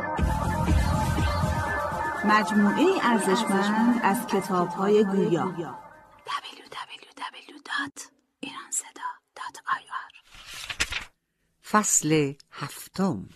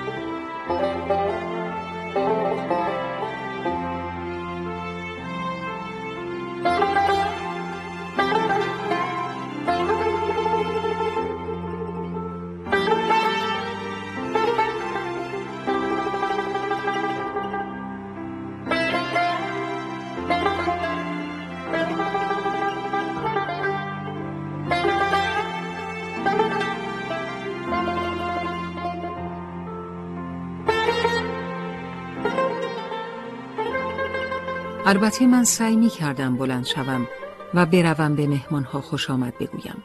اما آنها مانع می شدند که بلند شوم. از همان دور با من سلام و احوال پرسی می کردند و با مادرم می رفتند توی اتاق. نزدیکم نمی شدند گویا می ترسیدند بیماری مهلک من به آنها هم سرایت کند. من اینها را می دیدم و می فهمیدم ولی به روی خودم نمی آوردم برای خودم هم بهتر بود. زیاد به زحمت نمی افتادم. اما مادرم اخم می کرد و ناراحتیش را آشکارا نشان می‌داد. او تا به این رفتارها را از مهمانها نداشت. هرچند بیشتر مهمانها یا از نزدیکان و اقوام خودش بودند یا همسایگان نزدیک. اسران روز پای مهمانها از خانه بریده شد. دوباره با مادر و برادرم ماندم و بیماریم. و دوباره غم توی دلم ریخت. شب هم برایم همراه با درد و تب بود. توی بسترم به متکاها تکیه دادم و سعی کردم مطالعه کنم. شکر خدا حالم بد نبود. دیوان حافظ را برداشتم و به مادرم گفتم خدا را شکر که امروز حالم بد نبود و تونستم جلوی مهمونا در بیام و شیرینی عید رو زهرمارشون نکنم. مادرم ناراحت بود. گفت کاش نمی اومدن. امروز بلند شدن و اومدن که چی؟ که مثلا تبریک عید بگن و دید و بازدید کنن بخوره تو سرشون با این اومدنشون همشون نمک به زخم آدم میپاشن فکر می‌کنن دخترم مرض پیس و خوره گرفته میترسن نفسش بهشون بخوره و از پا در بیان خندیدم و گفتم رها کن این حرفا رو مادر شاید اگه ما هم به جای اونها بودیم همین رفتار رو با اونا می‌کردیم. خب میترسن تو این ایام سال نوی مریض بشن. شاید حق دارن. شاید بیماری من مصری باشه. این بیماری که یه بیماری معمولی نیست. خودم هم کم کم دارم به این نتیجه می‌رسم که رفتنیم. مادرم براشفت و گفت زبون تو گاز بگیر دختر. این حرفا چیه که می‌زنی؟ تو که چیزیت نیست. دشمنات رفتنی باشن. چرا تو؟ ماشاءالله هزار ماشاءالله حالت بهتره. چند روز دیگه که بگذره حالت خوب خوب میشه. پوسخندی زدم و گفتم نه مادر نه. تو خیلی خوشبینی من حال خودم رو خوب می‌فهمم. چرا خودتو منو گول می‌زنی؟ صورتم از شدت تب گل انداخته. سراسیمه برخواست و به سویم آمد. دست بر پیشانیم گذاشت و وحشت زده گفت این همه تب داری و به من نمیگی؟ بذار کنار اون کتاب رو. تو باید بخوابی و استراحت کنی. الان دارواتو میارم و پاشویت می‌کنم.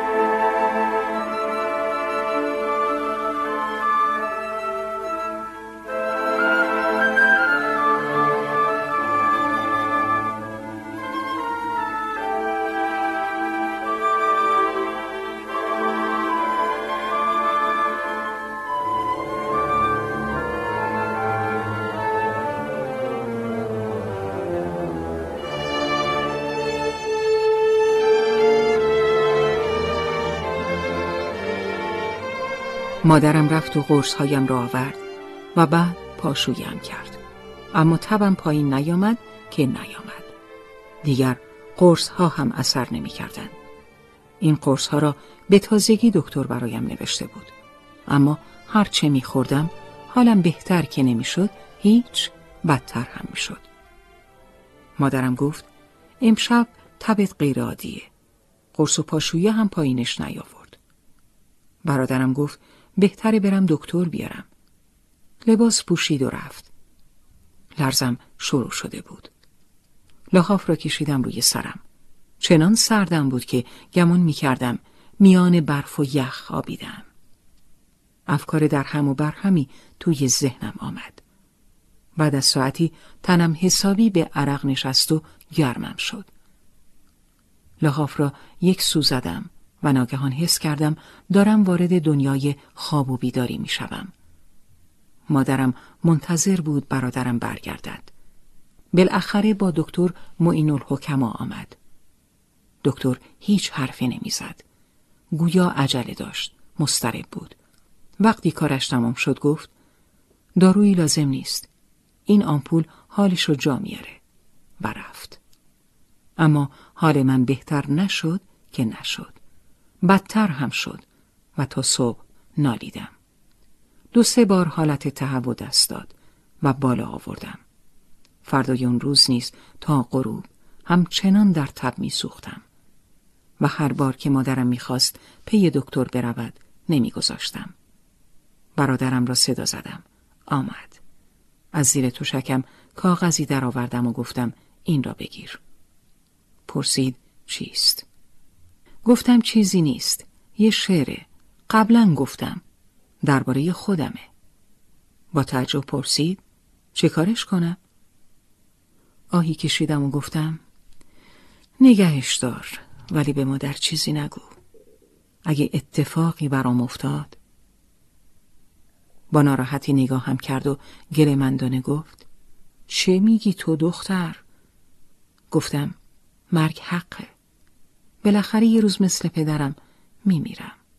و در این شکی نیست. این شعر رو برای سنگ گورم گفتم. تا مادرم از توی آشپزخونه نیومده برام بخون. می‌خوام با صدای تو بشنوم. برادرم بهت زده کاغذی را که به دستش داده بودم باز کرد و با صدایی بغزالود شعرم را خواند. این که خاک سیخش بالین است اختر چرخ ادب پروین است. گرچه جز تلخی از ایام ندید هرچه خواهی سخنش شیرین است. صاحب آن همه گفتار امروز سائل فاتحه و یاسین است. دوستان به که زوه یاد کنند دل بی دوست دلی غمگین است. خاک در دیده بسی جان فرساست. سنگ بر سینه بسی سنگین است. بیند این بستر و عبرت گیرد هر که را چشم حقیقت بین است. هر که باشی و به هر جا برسی آخرین منزل هستی این است. آدمی هرچه توانگر باشد چون بدین نقطه رسد مسکین است. اندر آنجا که قضا حمله کند چاره تسلیم و ادب تمکین است. زادن و کشتن و پنهان کردن ده را رسم و ره دیرین است. خرم کس که در این مهنتگاه خاطری را سبب تسکین است. بیت آخر را برادرم با گریه خواند. من هم قطره اشکی افشاندم. برادرم کاغذ را تا کرد و گذاشت توی جیبش.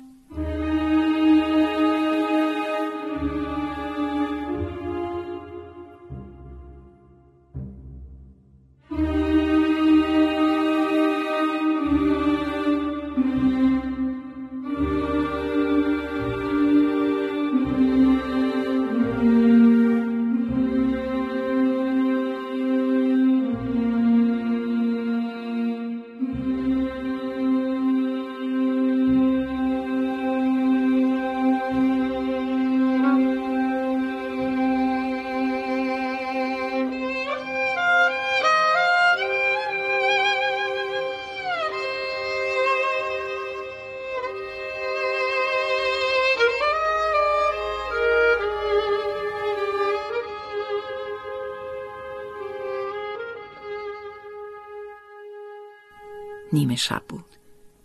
نیمه شب جمعه پانزدهم فروردین. نیمه شبی بهاری در آغاز سال 1320. حالم خیلی بد بود. تب مرا با خودش برده بود. گویا داشتم هزیان می‌گفتم. صدای برادر و مادرم را میشنیدم. اما قادر نبودم چشمهایم را باز کنم و لب به سخن بگشایم. حال بدی داشتم. اما مغزم خوب کار می کرد. شنیدم که مادرم با برادرم قرار میگذاشت دوتایی بروند پی دکتری دیگر. دکتر معین الحکما گویا سر شب حاضر نشده بود بر بالینم بیاید. برادرم هم که رفت دکتر دیگری بیاورد وقتی برگشت فهمیدیم رفته سراغ دکتر عبدالله احمدیه که با خانواده ما سابقه طولانی دوستی داشت و او از آمدن بر بالین من سرباز زده بود. نمی‌دانم چه اتفاقی افتاده بود که هیچ دکتری حاضر نمی‌شد بیاید سراغم. آن آمپول هم که دکتر معین الحکما برای من داده بود نمی‌دانم چه بود که حالم را خیلی بدتر کرد. حالا مادرم و برادرم می‌خواستند بروند سراغ دکتر عرستوی علاج. معین الحکما و احمدیه که سابقه دوستی با خانواده ما داشتند نیامده بودند. دکتر عرستو که هیچ سابقه آشنایی با ما نداشت چگونه ممکن بود بیاید؟ ولی کسی چه می‌دانست؟ شاید بیاید. نیمه های شب بود که مادر و برادرم با خوشحالی برگشتند. آنها دکتر عرستو را راضی کرده بودند بیاید سر وقتم. آمد و داروهایی داد. وقتی خوردم حالم بهتر شد وقتی داروهای قبلیم را نگاه کرد با حیرت گفت دکتر معین الحکما برای چه این داروها رو تجویز کرده؟ این داروها کوچکترین ارتباطی به بیماری حسبه ندارن. این داروها نه تنها مفید نیستن بلکه زیانآورم هستن. دکتر ارسطو این را گفت و رفت و ما را با یک عالم سوال باقی گذاشت. چرا دکتر معین الحکما چنین داروهایی را تجویز کرده بود؟ آیا با من دشمنی داشت؟ از علم پزشکی سردر نمی آورد؟ داروی بیماری حسبه را نمی شناخت؟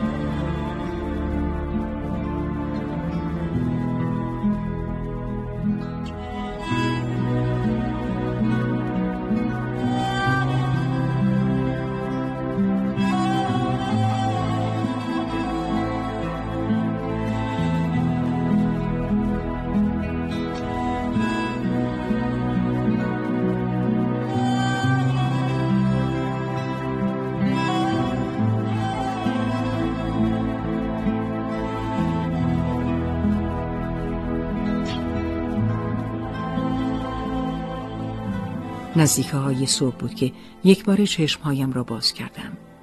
دیدم برادرم و مادرم بر بالینم نشستند. هر دو تا صبح بیدار مانده بودند. نگاهی به آنها انداختم. گفتم من هر دوی شما رو به رنج و عذاب انداختم. خیلی اذیتتون کردم. هر دو حلالم کنید. می‌دونم که مداوای من دیگه اثری نداره. و به راستی فرصت گذشته بود و مداوا اثر نداشت. نمی‌دانم صبح شده بود یا هنوز به صبح مانده بود که ناگهان صدای او را شنیدم. صدایان پرنده زیبا را. صدای پرنده خوشبختیم را. نیمخیز شدم. برادر و مادرم وحشت کردند. گفتم نترسید. گوش کنید. صدای بلبلم میاد. آنها هم گوش خواباندند. و لحظه ای ساکت ماندند. برادرم گفت ما که صدایی نمیشنویم. خیلی تعجب کردم. پرنده داشت به وضوح می‌خواند. چطور مادر و برادرم صدای قشنگ او رو نمیشنیدن؟ پرسیدم چطور نمیشنوید؟ برادرم با تعجب به مادرم نگاه کرد. مادرم گفت پروین راست میگه. حالا من دارم صداشو میشنوم. اما من فهمیدم که مادرم باز هم دروغ می‌گوید. نمیشنید. باز هم می‌خواست مرا فریب بدهد. در آخرین لحظه ها هم می‌خواست به من امید زندگی بدهد. سرم را گذاشتم روی پایش و سعی کردم بخوابم. سعی کردم به خوابی خوش و طولانی فرو بروم و در خواب به دنیای پر راز و رمز دوران کودکیم وارد شوم چشمهایم را بستم و به خواب فرو رفتم دیگر صدای پرنده زیبا نمی آمد. اما دنیای کودکیم توی مه کم کم جلوی چشمهایم نمایان می شد. سایه پدرم را می دیدم که توی مه صدایم می زد. پدرم از آن سوی خیابان مهالود صدایم می زد. از آن سوی جهان Thank you.